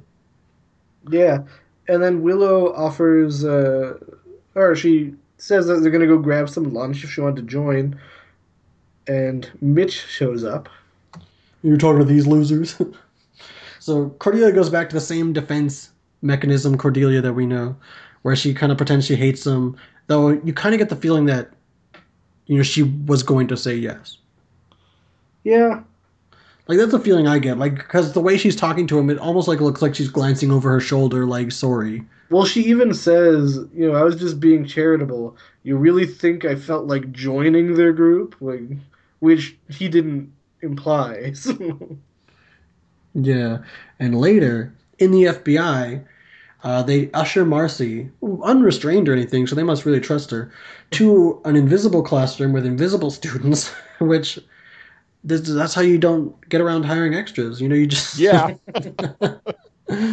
and they open up a new unit, assassination and infiltration. And she says, "Cool." Which, fun fact, the text underneath that header is actually the lyrics to "Happiness is a Warm Gun" by the Beatles. Except they took out every time it says "Happiness is a Warm Gun," they changed it with something else just so it's not copyright infringement. But those are the lyrics. That's cool. I really dug that and and and the fact that you know the government was going to use her and that this is something that has happened before and it just it feels like like there is room to to use that uh, situation again or to use that character again, Marcy. Right, I agree. Yeah, and I kind of wish that they did spoilers.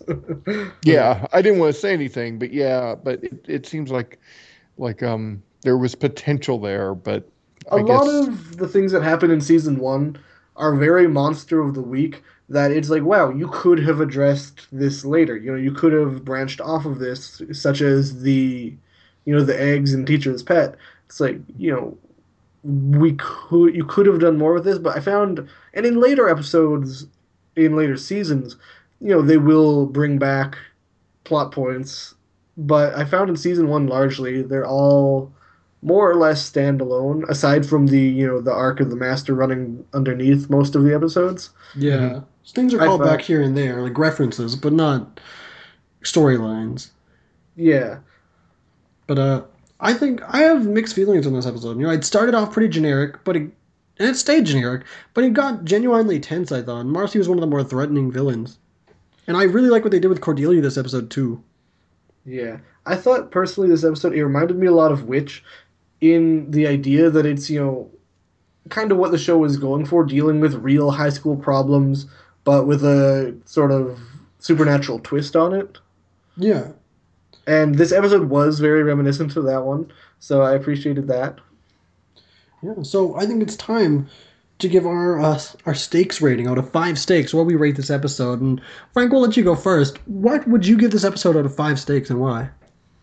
Okay, I think I'm going to give it three and a half, mostly because we see, um, you know, we, we see Cordelia. Uh, th- there's a little bit of, of that. Um, uh, one of you guys had just mentioned about how that's a real situation in high school that a lot of us can relate to about not being noticed or feeling like they're alone and stuff.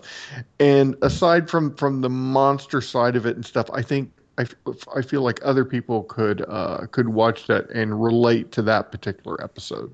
Uh, I thought the acting was pretty good too, and the plot points, and there and the end of it felt like like there was potential to to do something else with Marcy, even though we know that's not the case. But you know, when that episode ended, it was just like, oh, could this be a recurring character? You know, so I give it three and a half.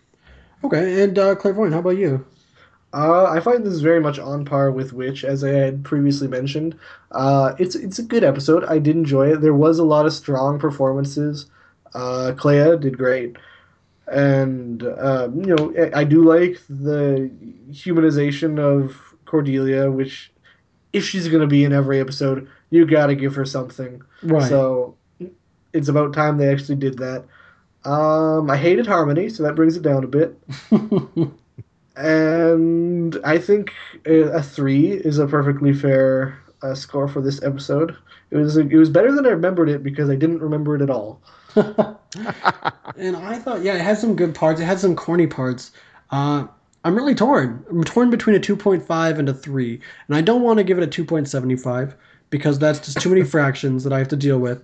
But I think maybe I'll go with a 2.5 out of 5. It's a perfectly average episode. It's not a great one. It's not terrible. It's just on par, you know, the midline of the season, I think. And it did deal with some real issues. And it did really make me like Cordelia for the first time, maybe. So, uh, yeah, I'd say a 2.5 is fair for me.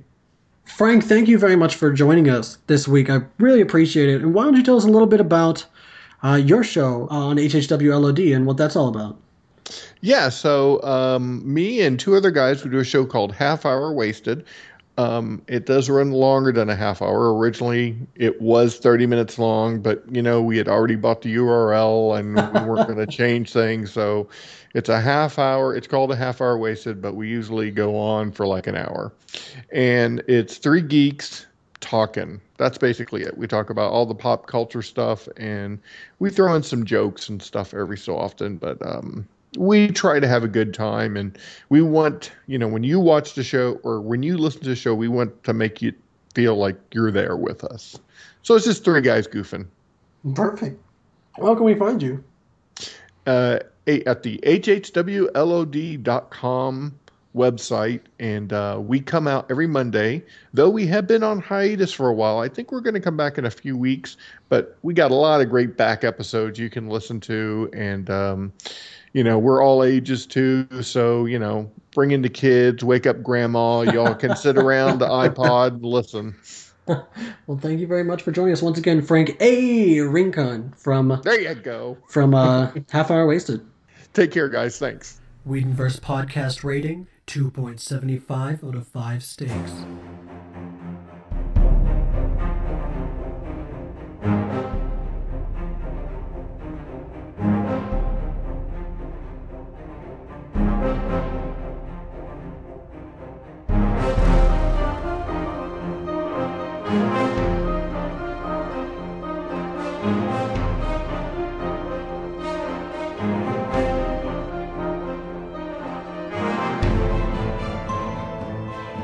You like what you hear, don't forget to follow us on Twitter at, at Whedoncast. Like us on Facebook at facebook.com slash Podcast, or review, rate, and subscribe on iTunes or Stitcher Radio. The Whedonverse podcast is brought to you by the HHW LOD network. You can find them at hhwlod.com, on Twitter at hhwlod underscore network, or on Facebook at facebook.com slash hhwlod. The Tangent Bound Network can be found at tangentboundnetwork.com, on Twitter at tangentboundpc, and on Facebook at Tangent Bound Network. Buffy the Vampire Slayer, Season 1, Episode 12 Prophecy Girl. Written and directed by Joss Whedon. Original air date June 2nd, 1997. Welcome back to the Whedonverse podcast. I'm the clairvoyant, and today we're going to be reviewing uh, Prophecy Girl. That's right, and I'm Mr. Universe because you failed to introduce me. Yeah. Hey, have you been keeping up on the Miss Universe pageant? Uh. no. I think Pauline Vega just won. I think Pauline- she's from like Brazil or something. I have So- no I have no response to that. she's your new she's your new bae. but uh, this is the first episode, Prophecy Girl. This is the first episode ever of all time, forever, where Joss wrote and directed it. That's not true. Both of them. The pilot. Okay, wow. We're not counting that. That's not canon. I don't count it. And he probably wrote and directed some Roseannes before this. You're miss. You're construing it all wrong. So uh, the fun fact about this episode is this is actually number ten on Joss Whedon's favorite episodes. I'm not sure if that's his favorite episodes of all of Buffy the Vampire Slayer or just favorite episodes that he's written. no, that's legitimate. I- That's a bit narcissistic. because he, he was asked by some TV station and they aired like his 10 but I'm not sure I didn't look if he wrote and directed all of those 10 or if you know he picked his favorite from all of them And they just happened to be ones he wrote and directed.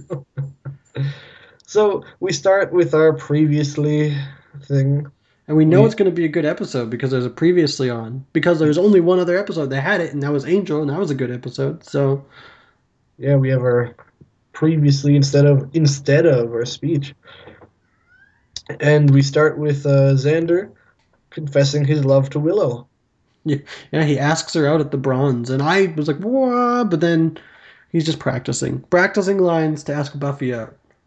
yeah he wants to ask Buffy to the spring fling That's He's the like, I do it now. And Willow says, You can practice on me some more. that's the worst person to practice on. Worst. Yeah. He's so oblivious. Yeah, she he doesn't know it hurts. so Uh, meanwhile, Cordelia is in a car making out with some guy. We'll call him uh, Kevin, just because that's his name. Yeah, and I thought, like, to be honest, I thought this was Mitch. I guess he didn't last very long, but they're all just generic, you know, Cordy boyfriends. And we cut to a slow mo ass kicking of Buffy by a vampire. Yeah, well, I like how it was like kind of like like creeping up on the car. Like, what was that? And it was all like, it, you know, their horror movie, uh, their their mandatory horror movie trope for an episode. right. But then we see, yeah, Buffy slay a vamp nearby. Now, It's ridiculously badass, but it's so slow motion and just r- stupid. And then it quickly resolves in like two milliseconds. and she pulls like a stake, like from behind her. But I've just been wondering where, where was that stake? It was in her like back belt loop, like where you'd keep a gun if you were like a old western gunslinger. she doesn't have like a holster. Maybe she does. She just like pulls it from like, I don't know, her waistline. But she says three in one night. Giles will be proud. So that's a vamp death count of three. I'm counting it. okay. Though it doesn't feel like I mean, we we're used to seeing Buffy just always beating up vampires. So three in one night doesn't feel like a big deal to us. But I guess to Buffy, They don't cut out the waiting out and not slaying vampires, so I guess so. So uh, meanwhile, Giles is researching a prophetic book that Angel gave him. The The Codex. Uh, the Codex. This I don't remember the full title anymore, but the something Codex. So that's his official title, the Something Codex. The something Codex. And he discovers that the Master is going to rise. Ooh, again. And the Slayer, and then he exclaims, My God. yeah, and then while he's reading, all of a sudden an earthquake happens. And his tea shatters, and he's English, so that sucks. Yeah, and there's just an earthquake. Uh, everyone all over Sunnydale is feeling it except Buffy, possibly. We don't see Buffy. The whole library is shattering. It's heartbreaking. That must be awful to put it back together, too. And then down below, the Master is just loving this. It's freaking out. He's so happy, and then he's like, turns to Colin, he's like, What do you think, 5.1? Which- Which is a great line. perfect example of how he can be such a stereotypical villain and then so different from one all in one moment, like with a millisecond gap. Yeah. so the next money, next money, next morning, Buffy. The next morning, Buffy is meeting Giles in the library, uh, which has been. That's never happened before. it's it's the, the library is in, in need of repair from the earthquake, Yeah. and Buffy is explaining to him that you know the vampires are, you know, they're rising, they're getting stronger, they're getting braver, and more bold. But Giles is just absolutely not paying attention. He's so distant. And she claims that she even broke a nail and she's wearing a press on. Yeah, she's just whining. Whining for attention. but Giles is absolutely not not giving it to her. And she says, I now I have to go meet my terrible fate. And Giles panics. Yeah. He's like, what? She says, biology. But he also, she's like, the least you can do is go, hmm. And he's like, hmm. and then she gets kind of upset at that. And she goes to biology because science class. and then they have a lot of science classes in Sunnydale. yeah. That's all that's all they take, science. So after bio, uh Uber boring biology.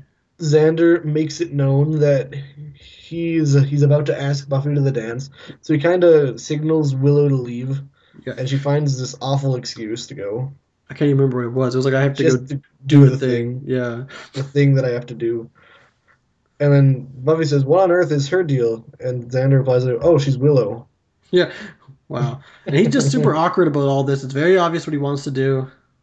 Yeah, and uh, honestly, I thought he was gonna pussy out, or she was gonna just completely like friend zone him, like always happens in TV. But no, Xander legitimately confesses his feelings to Buffy and asks her to the dance, which is like, go Xander, like Yeah, like they never do that in, well, they do in good TV, but so often in TV do they just avoid that topic and it's always just a running, you know, torch that's being carried and it never really goes away. yeah, you can't like X Files it and just have this like going the whole series. Like you know, you have to grow and change. Like characters Yeah. have to grow and change. So he spits it out and he asks her, out, And uh, she tries to let him down politely. and she said, I don't know what to say. And he says, Well, you're not laughing. That's a good start. But uh, she just doesn't feel the same. And it's a little bit heartbreaking because you know them both. You know both the characters so well. yeah, and Xander just he's he's out. He's he doesn't take rejection well, and Yeah. he he leaves. As a defense mechanism, he even says, A guy has to be undead to make time with you, huh? And then, but he even admits, you know, that's that was harsh. I don't react to rejection well. So at least he's like self aware. And it's hard to know who to relate to in the scene because you just like the characters both so much that you don't like, oh, I relate with Xander, like I hate Buffy, or I relate with Buffy, like what's up with Xander? Like you relate with both of them. Yeah, I think the worst thing is probably the majority of the people listening to this have been on both sides of that coin. Right. So, you know, it's it's really both ways. It's really hard. so And that's a great Yeah. spot to put that scene in the finale of the first season, because kind of it was building up to it all season, and then they actually acted on it right at the end. yeah, and so then uh, Miss Calendar is interrupting Giles' study in the library, um, and she's significantly. Maybe it's because there's you know a pending apocalypse, significantly nicer than she normally is. Yeah, that she was last time. She points out that she knows that Giles has been here all night because he's wearing the same sweater that he was the day before. Same clothes, just or he's wearing his clothes look just like last night's clothes but wrinklier. Yeah, and I noticed he has a horseshoe over top of his door, so that's gonna be a good luck thing, I assume. Yeah, you can't be too too careful when you live Right. in the Hellmouth. And she mentions all these apocalyptic signs: uh, cat giving birth birth to a litter of snakes, uh, lakes boiling, boy born with his eyes facing inward. All messed up. All Yeah. things I don't want to think about. And she declares that the end is pretty seriously nigh. Yeah, and I noticed Giles on his corkboard has Van Gogh's famous self-portrait pinned there. I don't know why. It's like among all these like pictures of demons and newspaper clippings and stuff, and then just that. And I was like, okay, well, I, I guess I can see Giles being into that. And so um, Je- Jenny tells him that brother Luca, who's a monk in Cortona, which we saw, It's her guy. That's her. uh That's her informant. And that's probably why she knew about Moloch because Cortona Right. wasn't that where that whole thing took place? Probably. I I blocked that episode out already. It was so long ago. Ouch. So she's he's been sending out mass emails about the Anointed One. I love the idea of like a like a a street corner prophet screaming the end is nigh, but like in the modern age. So he's just sending out mass emails. That's why what weirds me out about Jenny's whole deal and her whole gang that she hangs out with because it's like I don't know if the show's trying to make this a thing where it's like we are the future, but it's just if even nowadays, which is much the future from Buffy times, it feels weird. It still feels weird. I like her whole thing, like you know, the whole techno pagan and this stuff because it it feels like a modern take on you know the classic occult thing, like you know, witchcraft and prophets and stuff like that. But this is all you know, it's like a modernized version, which seems to fit the show really well. Never caught on though as cool. I I can't say that I I love it. It just always every time it comes up it feels weird to me, but it it it fits. Yeah, I, I think it's really cool. And Giles asks her to get more information about the Anointed One because, to his recollection, the Anointed One's dead. Yeah, Adam Baldwin died episodes ago. So he asks her to get some more information, promising he will explain everything later. Yeah. And uh meanwhile, Cordelia compliments Willow's outfit, so that's how you know the apocalypse is coming. Yeah, Cordelia is talking with Kevin, who promises that he's going to set everything up in the bronze for the dance. And, And- then Cordelia sees Willow and says, Willow, I like your dress. I still thought Kevin was Mitch. I still thought it. Like I was until she said Kevin. Like I was like, man, too many Cordy boyfriends. She says, Willow, I like your dress. Willow says, No, you don't. She says, No, I really don't, but I need your help. And she asked Willow to also help. I can't remember what specifically, but just also help set up the dance. Set up AV equipment at the bronze. And uh, Willow is distracted by a gloomy Xander. Yeah, and goes to offer her sympathy. So Xander just kind of does this whole, "Oh, let's show them, you know, you and me go, we'll we'll have a great time. As he's doing kind of uh, all work and no play, throwing a ball at the wall, you know, in the classroom angrily. Yeah, The Shining, and this Xander really likes The Shining. And he said, on a scale of 1 to 10, it sucked, referring to him asking out Buffy. But yeah, he's he's a bit jealous of Angel. He says it could be worse. I could have gangrene on my face. but he's just, yeah, he's a bit jealous of Angel, he reveals, and he, yeah, he asks Willow to go out with him, to, to show them. and she uh, she refuses. She doesn't want to be girl number two, and she has the great line. You think I want to go to the dance with you and wish you were at the dance with her? Yeah, I wrote, Joss, you're making me feel here. and so now Xander's extra, extra bummed out. Uh, I noticed behind him there's a poster that says "Just Say No," which uh, both Willow and Buffy did. So that's kind of funny, and maybe a coincidence, maybe not. And But- so Xander declares he's going to go home, lie down, and listen to country music, the music of pain. Yeah, and he slams the ball against the wall one more time, which recurring thing with Xander. He doesn't get sad; he gets mad. He takes his frustrations out with violence, not you know, not you know, physical domestic abuse, but Not person on person. but you know he he needs to tangibly smash something it seems Yeah, he's more a stress ball than sad movie. yeah than a bucket of ice cream So that Eve, Buffy is using the restroom at school, and she turns on the faucet, and it has some red Kool Aid coming out. it's pouring out blood. And what i was wondering i was like i thought this was later. It felt later because it was dark. But why is she still at the school? And why is or did all the lights burn out in the bathroom? Because No, it feels like it's nighttime. it does. Because she's got her jacket on and everything. But it's just why is she there? Did she she was out patrolling. She's like i have to go to the bathroom. My- school's nearby. Maybe doing some late night. No, she she's not doing research with Giles. I don't know why she's there, honestly.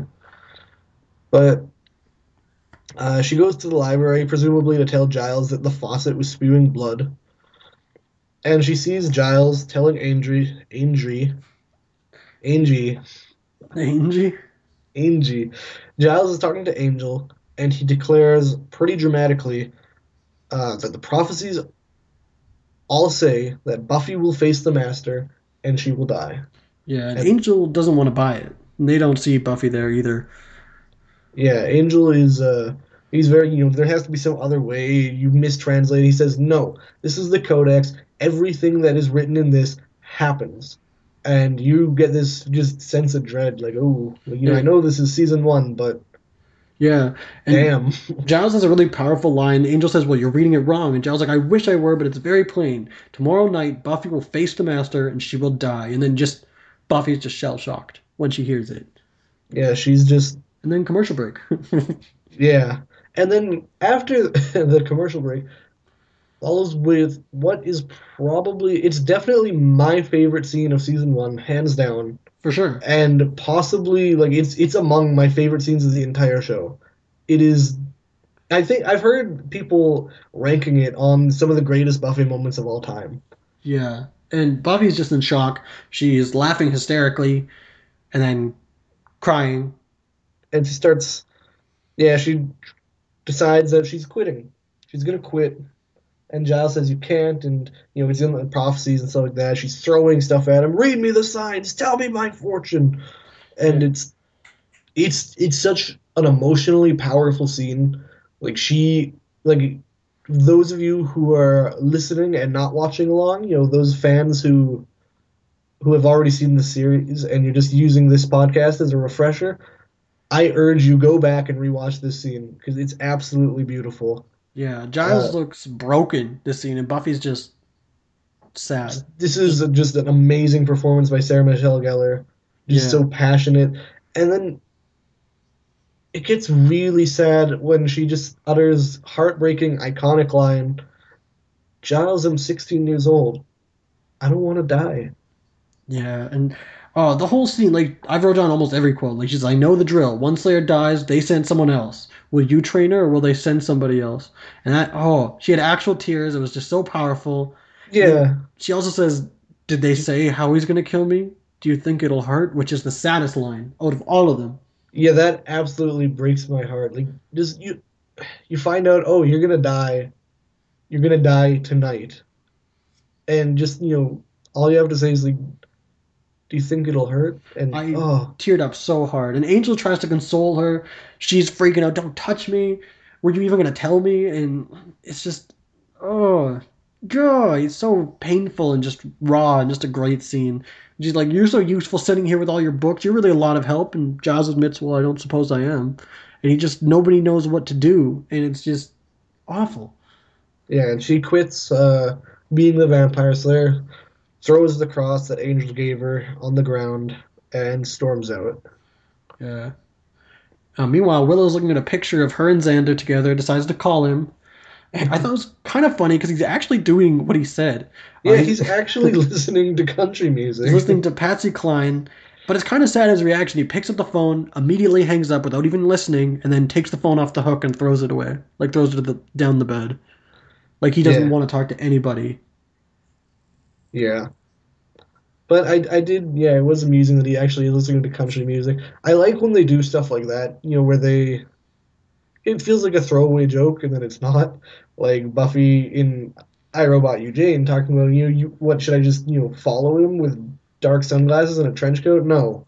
And then she does. And this one's more mixed feelings because that one was intended to be funny, and this one is funny that he went through with it, but sad that he went through with it. You know? yeah. Uh, so Buffy goes back home. She's looking through scrapbooks. to Jonatha Brooke, which uh, you may know. She later did the theme for Dollhouse, but that's the music playing in the background. And uh, Buffy's mom comes in. You know, she's asking if she's all right. You're probably full from that bite of dinner you had. Yeah, and just as a mom, like she's got the mom instinct. She just knows that Buffy's not okay. Doesn't know the right reason, but she knows that she's not okay. Yeah, and so, you know, Buffy says she's not going to the dance. Joyce deduces that someone asked her, but not the right someone. Yeah, And, but still, she gives her a white evening gown and tells her, go to the dance. and they they can't afford that dress, but well, they can, but they can't. Buffy thinks they can't. Joyce says, "With how much you're eating, we can afford it," and so we can surmise that it's a nice dress that she got Buffy just to be incentive. I assume partially to be like, "You're doing so good at this school. Let's let's give you a little gift." and she uh you know she tells the story of her going to her prom and that's where she actually met her dad buffy's dad and you know this scene you know, no one can watch the scene and say i hate her like at that moment she is such a great mom Yeah, and lots of fans I've noticed like it's a big thing where people don't like her, but this in this moment, love her or hate her, I feel like she just feels like family, you know. And it, love her or hate her in this moment, you're like, wow, this is just family. You know, that's the feeling I got. yeah i really like i always been camp joyce i've never there are moments where you have problems with her but she's very well written as a mom character like you know she's she's a good character she very well could have been a main cast member because like, she appears in most of the series but you know she's an interesting character she has arcs she has everything i like joyce So yeah, we learn uh, of Buffy's parents meeting on a night like tonight, and then later at school, Kevin didn't bring the stuff, and Cordy's not happy, but she's not mad. I think she has a, a crush. He didn't even show up, did he? Or they? No. Well, they don't know, but she just. It's what's weird is yeah, Cordelia seems to have a crush. It's you know, spur of the moment writing. I think, like it wasn't Yeah. a big like it was just kind of a throwaway thing where she's like, I'm not even mad at him. I think it's cute. So Yeah, God help me. And so then they're walking to the AV club, and holy fing Christ, they're watching Looney Tunes. Like wow, they have been absolutely slaughtered. It's the most messed up thing on the series. That's a human death count of five. It's a massacre, and the angle they're sitting, you think wow, they're just watching TV, but they're all dead, including Kevin. Just a massacre. oh, it was, and there's like bloody handprint on the TV, and A tiny one. So I was this Colin? I don't know. Because it's on a kid's cartoon and there's a tiny, tiny bloody handprint on the screen. So I'm like, wow, is that Colin? That's messed up. But, oh, that was so dark. That was messed up. So uh, Buffy, her mom says there's something on the news. Willow, which I don't know. That doesn't explain much. Maybe Willow was talking on the news about the massacre. I'm assuming. And so Buffy shows up at Willow's in her evening gown. And this is like Sarah had a great moment earlier in this episode. You know, her quitting. Yeah. This is Allie's moment to shine. This is a, a strong performance from her. You know, and Buffy says, you know, I'm just glad you're okay. And she says, I'm not okay. I knew those guys. I go to that room every day and she's crying and it's She said, "Yeah, when I walked in, it wasn't our world anymore. They made it theirs, and they had fun, and they're just crying. They nailed it with this cast. They they, they just nailed it hiring these people. It's like, wow, yeah. And she kind of expresses her fear that yeah, this is vampires are taking over. They are getting much bolder than we thought. And yeah, Buffy makes Willow promise that she'll stay in tonight, and she says, "Well, I'm gonna do what I have to do." And as she's leaving, Willow remarks, "Buffy, I like your dress." And, Aw, which it is a nice dress. Yeah. And so then we're at Master and the Anointed One. Soon, soon. Not much interesting happens there. yeah, it's like a two-second scene. yeah. Um, so we're back at the library. Giles has explained, uh, or he's in the process of explaining, that Buffy is the Slayer to Miss Calendar. She says she's so little. yeah, she's she understands all the lore about the Master and everything that he told her, but he's like, the part that I don't get is how Buffy's a Slayer. She's so little, and her source thinks that the Anointed One is a child, just based on some biblical passages. So Giles uh, decides he's going to kill the Master. To which Buffy shows up and says, "No, you're not." And they have this great back and forth. Yeah, No, you're not. I've made up my mind. I've made up my mind first, and I'm older and wiser. And do what you're told for once, all right? and that's so Joss. You can just tell his writing. Buffy can't convince Giles, so she does the reasonable thing and lights him up. She knocks him out. We, really should be keeping track of how many times Giles gets knocked out. It's beyond numbers. but uh, she puts her necklace back on, so she's back in the game. Yeah, that feels like that's her like uh, reinstating herself. Like she's like it's like putting on your mouth guard and your boxing gloves. and Buffy says to Jenny, when he wakes up, tell him, I don't know, think of something cool. Tell him I said it. Yeah. And then Jenny says, "Well, you'll die." And Buffy says, "Maybe, but maybe I'll take him with me." And Joss is such a a good writer because there's there's so many great lines in this episode, and it's so early in his career. But even though there's such a marked difference between the episodes he wrote and the other episodes, like if if you didn't know that this was Joss and watch this episode, you'd be you'd notice that wow, this episode is a step up from the other episodes. Absolutely. And uh, so outside of the school, little boy Colin is uh, crying for help, In a field, children of the corn. and Buffy just immediately says, "Hey, knock it off! I know who you are. Let's just go." Yeah. yeah. And in the library later, Giles is up with an ice pack. He tells the gang about the prophecy, tells them to stay calm. Alexander's line: "Stay calm. Calm may work for Locutus of Borg here, but yeah, Which is a Star Trek reference. yeah, that's when uh, Patrick Stewart, what's his name, Jean-Luc Picard gets all Borgy. Spoilers. For, for a show we don't talk about here. Yeah, we we're a spoiler-free podcast, but we're we spoil Private Practice, we spoil uh, Star Trek, we spoil everything that we don't cover because you know Soylent Green is people. But uh, Xander, yeah, he wants to help Buff. He wants to find out where she went, which what, this is always his response, and it's never a good one. But uh, Buffy is taking her crossbow to the sewers, so you know she's going to fight the big bams, because that's like her favorite killing weapon. Yeah, she likes the crossbow, and she's being led through the sewers by Colin. Now, re- remember, because I was watching one of our old episodes recently because I felt like laughing at my own jokes.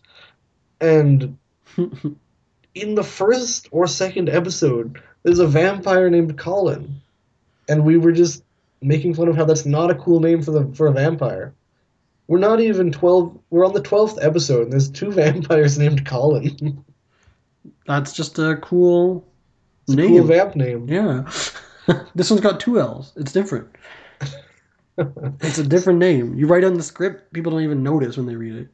So Xander leaves, and he uh, shows up at Angel's apartment, where he forces Angel to take him to the Master's lair. Angel's so different around Xander than he is around Buffy. Because Buffy, Yeah. he's just perfect gentleman, but to Xander, he's like, he'll kill you before you even breathe. And like, whoa. He's not as flirty. Well, one can debate. He's got different styles for different people. But Xander holds a cross to Angel and says, I don't like you, which is also really cool. Obvious, but it's out there in the open. He threw it out there. and so then back at the library, they're looking through textbooks. Actually, I, know want to what go back. I just want to go back a little bit. There's a great line where Angel says, You're in love with her. And Xander says, Aren't you? Oh, I loved it. Yeah. And so yeah, they're looking through uh through textbooks at the library. Uh Jenny just feels like part of the gang at this point. I like her. Yeah. And she asks the question that nobody's thought to ask yet. If the Hellmouth's going to open, where's the Hellmouth? Yeah. And so Giles starts to look it up. Meanwhile, Colin's showing Buffy the way to the sewers and then pieces. I don't know where he goes, to be honest. He just Yeah. walks away. He's just like, bye. So the master says, "Welcome." Buffy says, "Thanks for having me." And yeah, he. So I feel like Colin fulfilled his end of things. So maybe he went to grab an ice cream, but the master really didn't scrimp on his uh his candle budget. You know, he likes his candles. probably has a barbecue torch down there, and he's got to have at least one vampire. Like Colin's too short. He's probably got one vampire that just goes around. Maybe that guy that didn't have a vamp face early on in like episode two. He just goes around. he's not a vampire. He just he's the janitor and he lights all the candles. Maybe.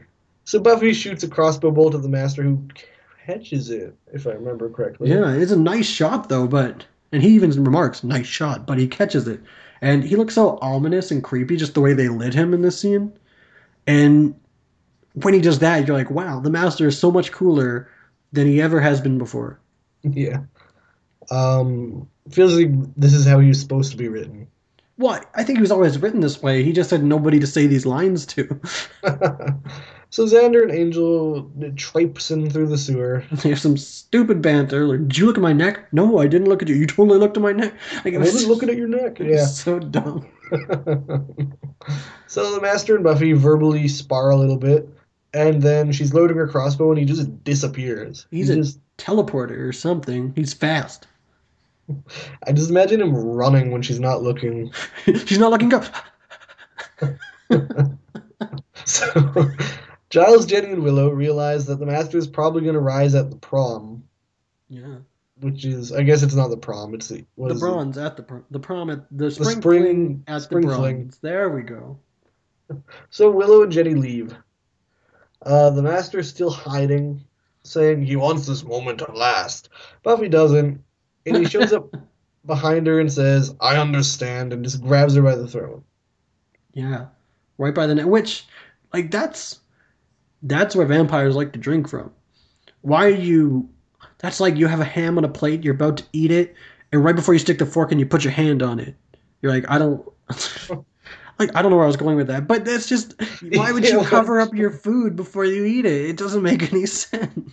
But they could get the blood from anywhere. That's a weird thought. I guess so. Like bites a finger. Like there's not many veins in the finger. That's why the next the best spot. But like, what about like the crook of your elbow? I guess I guess you could. But it's so hard to find the vein. Have you ever got a needle there?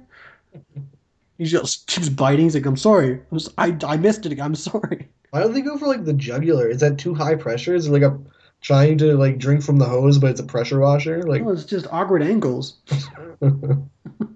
but anyway, on the way to the bronze, Willow and Jenny see a whole bunch of vampires coming for the school instead.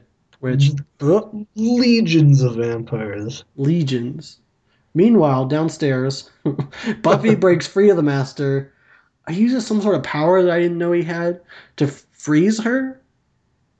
Maybe I don't know exactly what happened. Maybe she just like didn't know what he was doing and got confused, and so she hmm. just stood there. is he supposed to? Be, is this supposed to be doing something? he says, "You tried. It was noble of you. You hear the prof. You heard the prophecy and came to stop me. But prophecies are tricky creatures. They don't tell you anything. And then the kicker, you're the one who sets me free. If you hadn't come, I couldn't go. And that's such a just a kick in the groin. You're like, man, damn it, damn it, damn it, everybody. You Yeah. all encouraged this to happen. so he drinks from her. he bites her and drops her in a pool of water. Just yeah, face first. So that's a human death count of six. That is, and he's got is that other death count? She's a slayer. That's I, she's a human. Come on, but he's got Slayer blood strength now, and he says, "Oh, by the way, I like your dress." Which I want to talk about that. so it won't be a secret by the time this episode airs that we had a special interview with Mark Met- Mark Metcalf, right? who uh, plays the Master, and I don't know if it'll make it in the interview itself, but I did ask for a friend. Uh, for him to repeat this line because it's an iconic line that my friend absolutely loves. And this interview was done before I watched this episode. I had seen it recently ish, you know, a few years back. But I asked him to say the line, by the way, nice dress. And he corrected me, Are you sure it's not, by the way, I like your dress? He filmed this 20 years prior. and he got it right, and I got it wrong. it and it spoiler, it's done being edited. It did not make it in, but uh, by the way, I like your dress. When Mark says it, does make it in. Okay, well, this is our explanation here. Yep. So, uh, and the master uses his Slayer blood strength to get free of his invisible force field that's been uh, holding him back all season. Yeah. So Xander and Angel find a Buffy's dead body, which is dark. It's messed up. But even in a crisis, Angel dresses fashionably. He's got like a blazer with a white shirt underneath, like a button down. And Xander's wearing whatever. I don't even look at him. But Angel is dressed so nice. He's like, man, the apocalypse is coming. I gotta look good. That's how I feel. That's what I would do. So find the body. They deduce that since she drowned, they can probably revive her with CPR. Except Angel can't. So because intense. vampires don't breathe. Which, okay, let's discuss this. Let's discuss Vampires it. can breathe. Because vampires later in the show smoke. So vampires can breathe when they choose to. So was Angel just like, nah, I don't feel like it today? I think he was just like Panicking? I don't know. Maybe he was panicking, or maybe like he's like he's all about the passionate kissing, and this like you know CPR is so.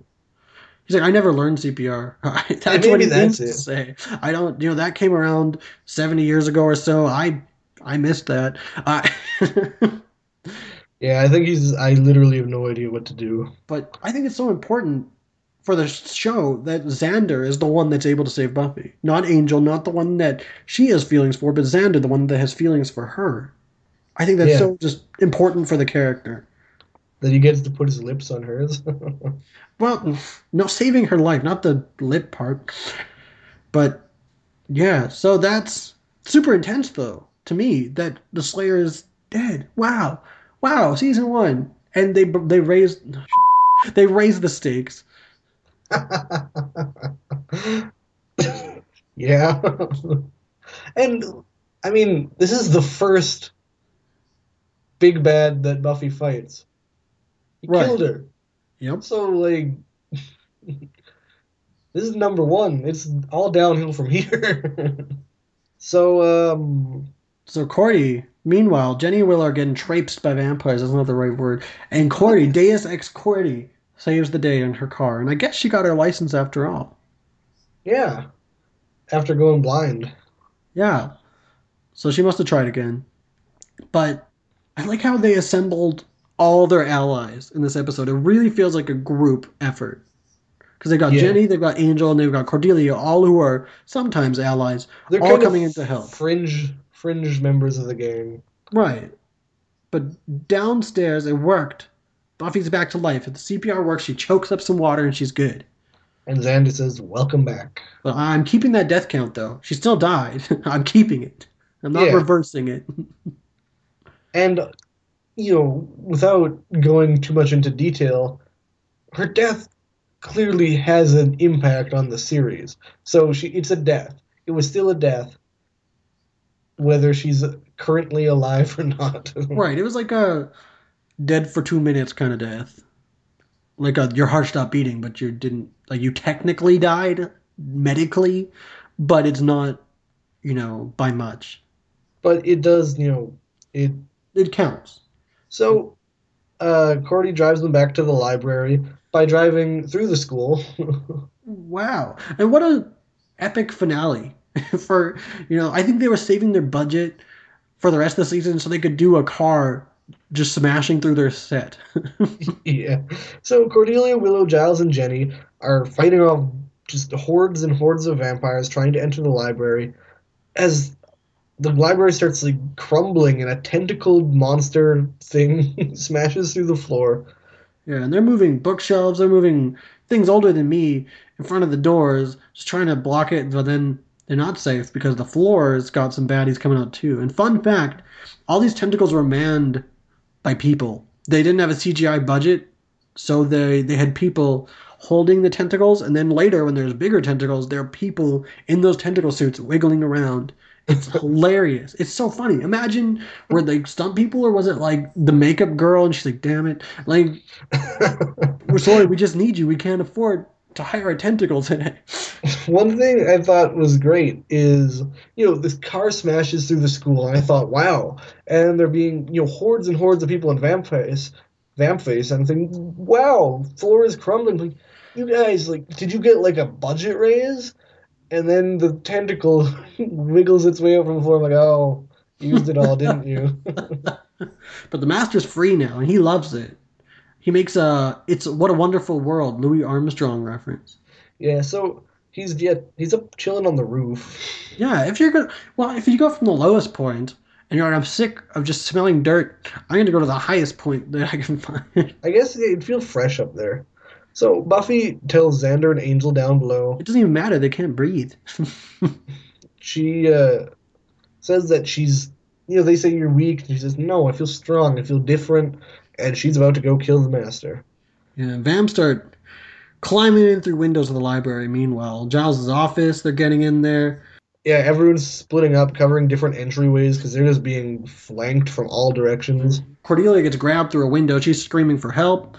And we cut to a, a badass power walk, just Reservoir Dogs walk style to the theme song. I just loved it. Yeah, it's just, it's, you know, the Nerf herder theme of the show. Just walking. Oh, look, a bad guy. Boom, just takes out a vamp, keeps walking. Doesn't kill him, she just punches him. She doesn't even care. And this should happen at least once a season, where they just do a badass power walk to the theme song. this is, yeah, I'm to say this is the second time, but the first time was in the pack and not to the theme song. but uh, so, Angel vamps it out, and they're all ready to go. They're all gonna fight. puts on his game face. Yeah. And so Buffy goes up to the roof. And then they realize uh, there's a thing beneath them, which is actually appears to be Audrey II from Little Shop of Horrors. Feed me, Seymour. Cordelia bites a vampire, and says, "See how you like it." And I laughed. I was like, "Wow, such a Cordelia thing to do." And like she's she's so readily accepted vampirism as a thing. Yeah, she doesn't. She's just she doesn't care at all. But yeah, the master's on the roof, loving this, calling the tentacle thing his child, and looking down through the skylight, which I never knew the library had a skylight. I guess they never really look up much. but Master sees Buffy and says, You're dead. And she says, I may be dead, but I'm still pretty, which is more than I can say for you.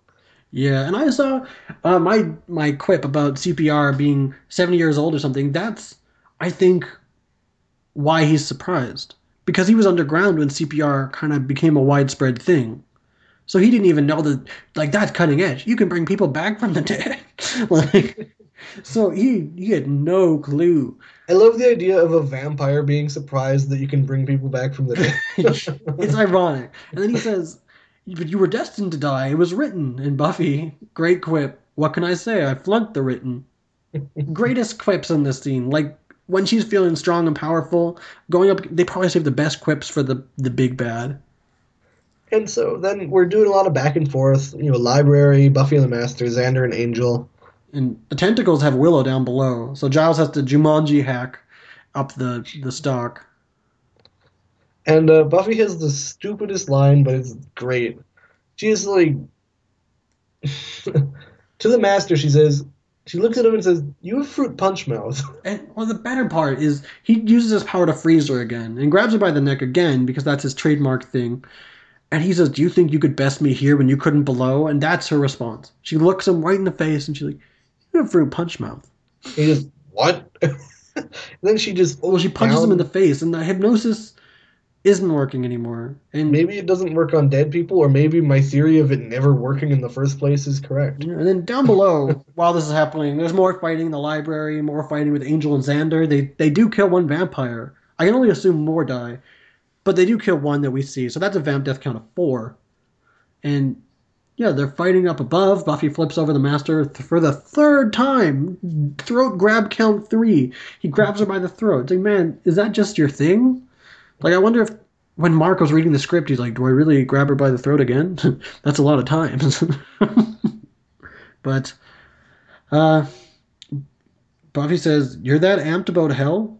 Go there. And she flips him over her shoulder through the skylight. Onto some broken furniture that she spotted earlier. And that's a vamp death count of five. He starts dusting in slow mo. He's got bones.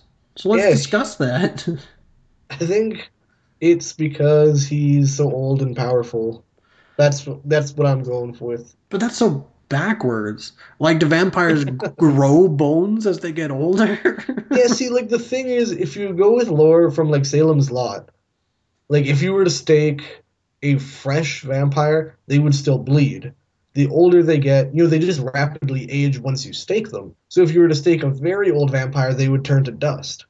right. So yeah, I'm not sure quite why he turns to dust except for his bones, because that would kind of be a vampire that's been dead for a few years as far as Salem's Lot is concerned. Yeah, he's must got. Maybe they had this really cool vampire skeleton prop. It just looks like a skeleton. Yeah, but it's got fangs. So maybe maybe the one from the science lab they dress it up with fangs and they're like, cool, that's cool, let's use it. But you know, it, it does play its part. And yeah, I think the idea behind it is that he's an old vampire and he's super powerful, so he doesn't just go entirely. Doesn't quite make sense, but yeah, the tentacle beast leaves after his daddy is dead.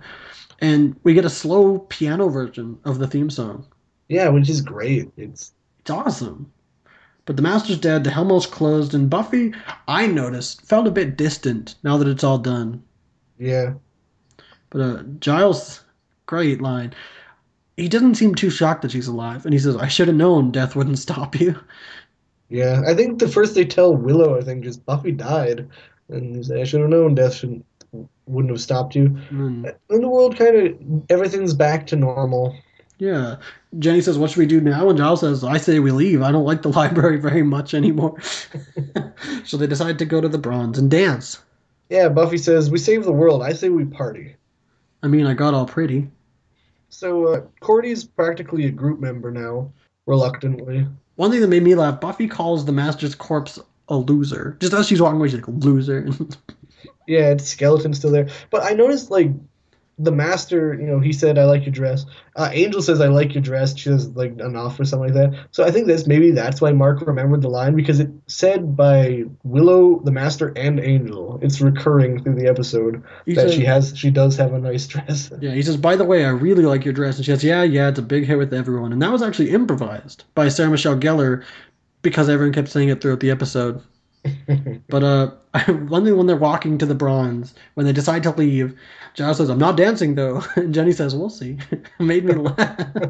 and that's the season end. What a Yeah. fantastic episode. yeah, it was the highlight. It was a great way to end the season of like a, a season with, you know, it's a, a shaky season with its highs and lows, trying to find its feet, trying to find its voice. You know, as to it was going to be a campy horror comedy in the vein of Evil Dead 2, or if it's going to be more serious, drama y. Yeah. And I that's exactly what I put. I put a great cap to a shaky season and it's it's just up from here. It's just quality goes up. And I really like the group dynamic in this episode and that the whole gang is together at the end. But uh, we have a final death count of human death 6, vamp death 5, and compared to the last two episodes who had zero deaths, that's quite a bit. Yeah. And so loose end, loose end here. What's Collin up to? Is he still sitting in Ben and Jerry's somewhere? Like, Does he know the master's dead?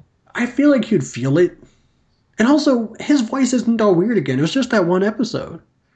Yeah, they tried something out. But even as Mark pointed out, they play with the master's makeup a lot too throughout the season. Right. And like the fruit punch mouth that he has, that's only like this episode. It's only the last couple. Yeah, definitely, since we've mentioned it, go check out episode that also released today interview with Mark Metcalf, our special bonus episode. It is a little bit spoilery, but it's definitely worth it. There's also a transcription up on the website, hhwlod.com. It's great. So, ratings. We got to give our ratings on this episode. And Clairvoyant, what did you think of this masterpiece? And, and in, I mean that in a serious way, not even a sarcastic masterpiece. well, I've never actually. It feels weird because I've never done this before. But I think this episode gets 0.5 stakes. Ouch. No. but uh, seriously, I haven't given an episode a rating this high.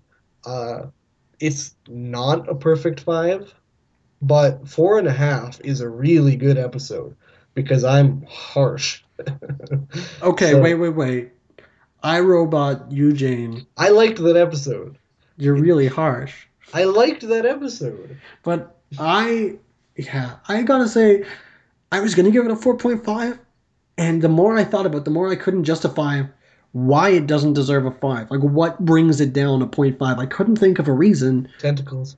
and yeah, but none of it really took me out of it. So I decided to give it a 5 out of 5 stakes because, as you had practiced in I Robot You Jane, stake ratings don't necessarily mean a perfect episode. Doesn't necessarily mean how technically good the episode was. It's a mix between, you know, how technically good, how good was the writing, the special effects, the acting, the pacing, the directing, everything, and a mixed with how much did I enjoy it? How what did it make me feel? And this is the first time I really felt strong emotions in this show, and it was a really good episode. So I'm gonna have to give it a five out of five stakes. Perfect score for me. Whedonverse podcast rating 4.75 out of 5 stakes. Join us next episode where we'll discuss a recap of season 1 of Buffy the Vampire Slayer and review the 1992 film Buffy the Vampire Slayer with special guests Ron Martin and Little Miss Horror Nerd Jessica Feeney from the Resurrection of Zombie 7 podcast.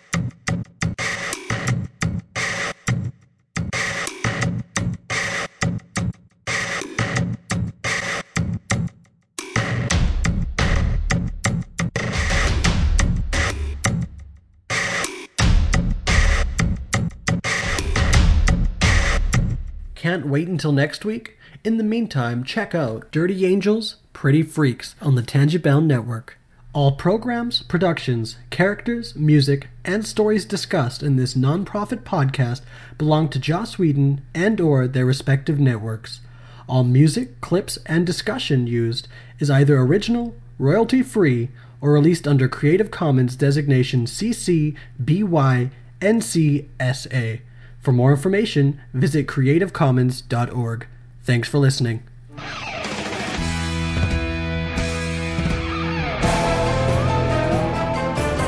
Grr, arg.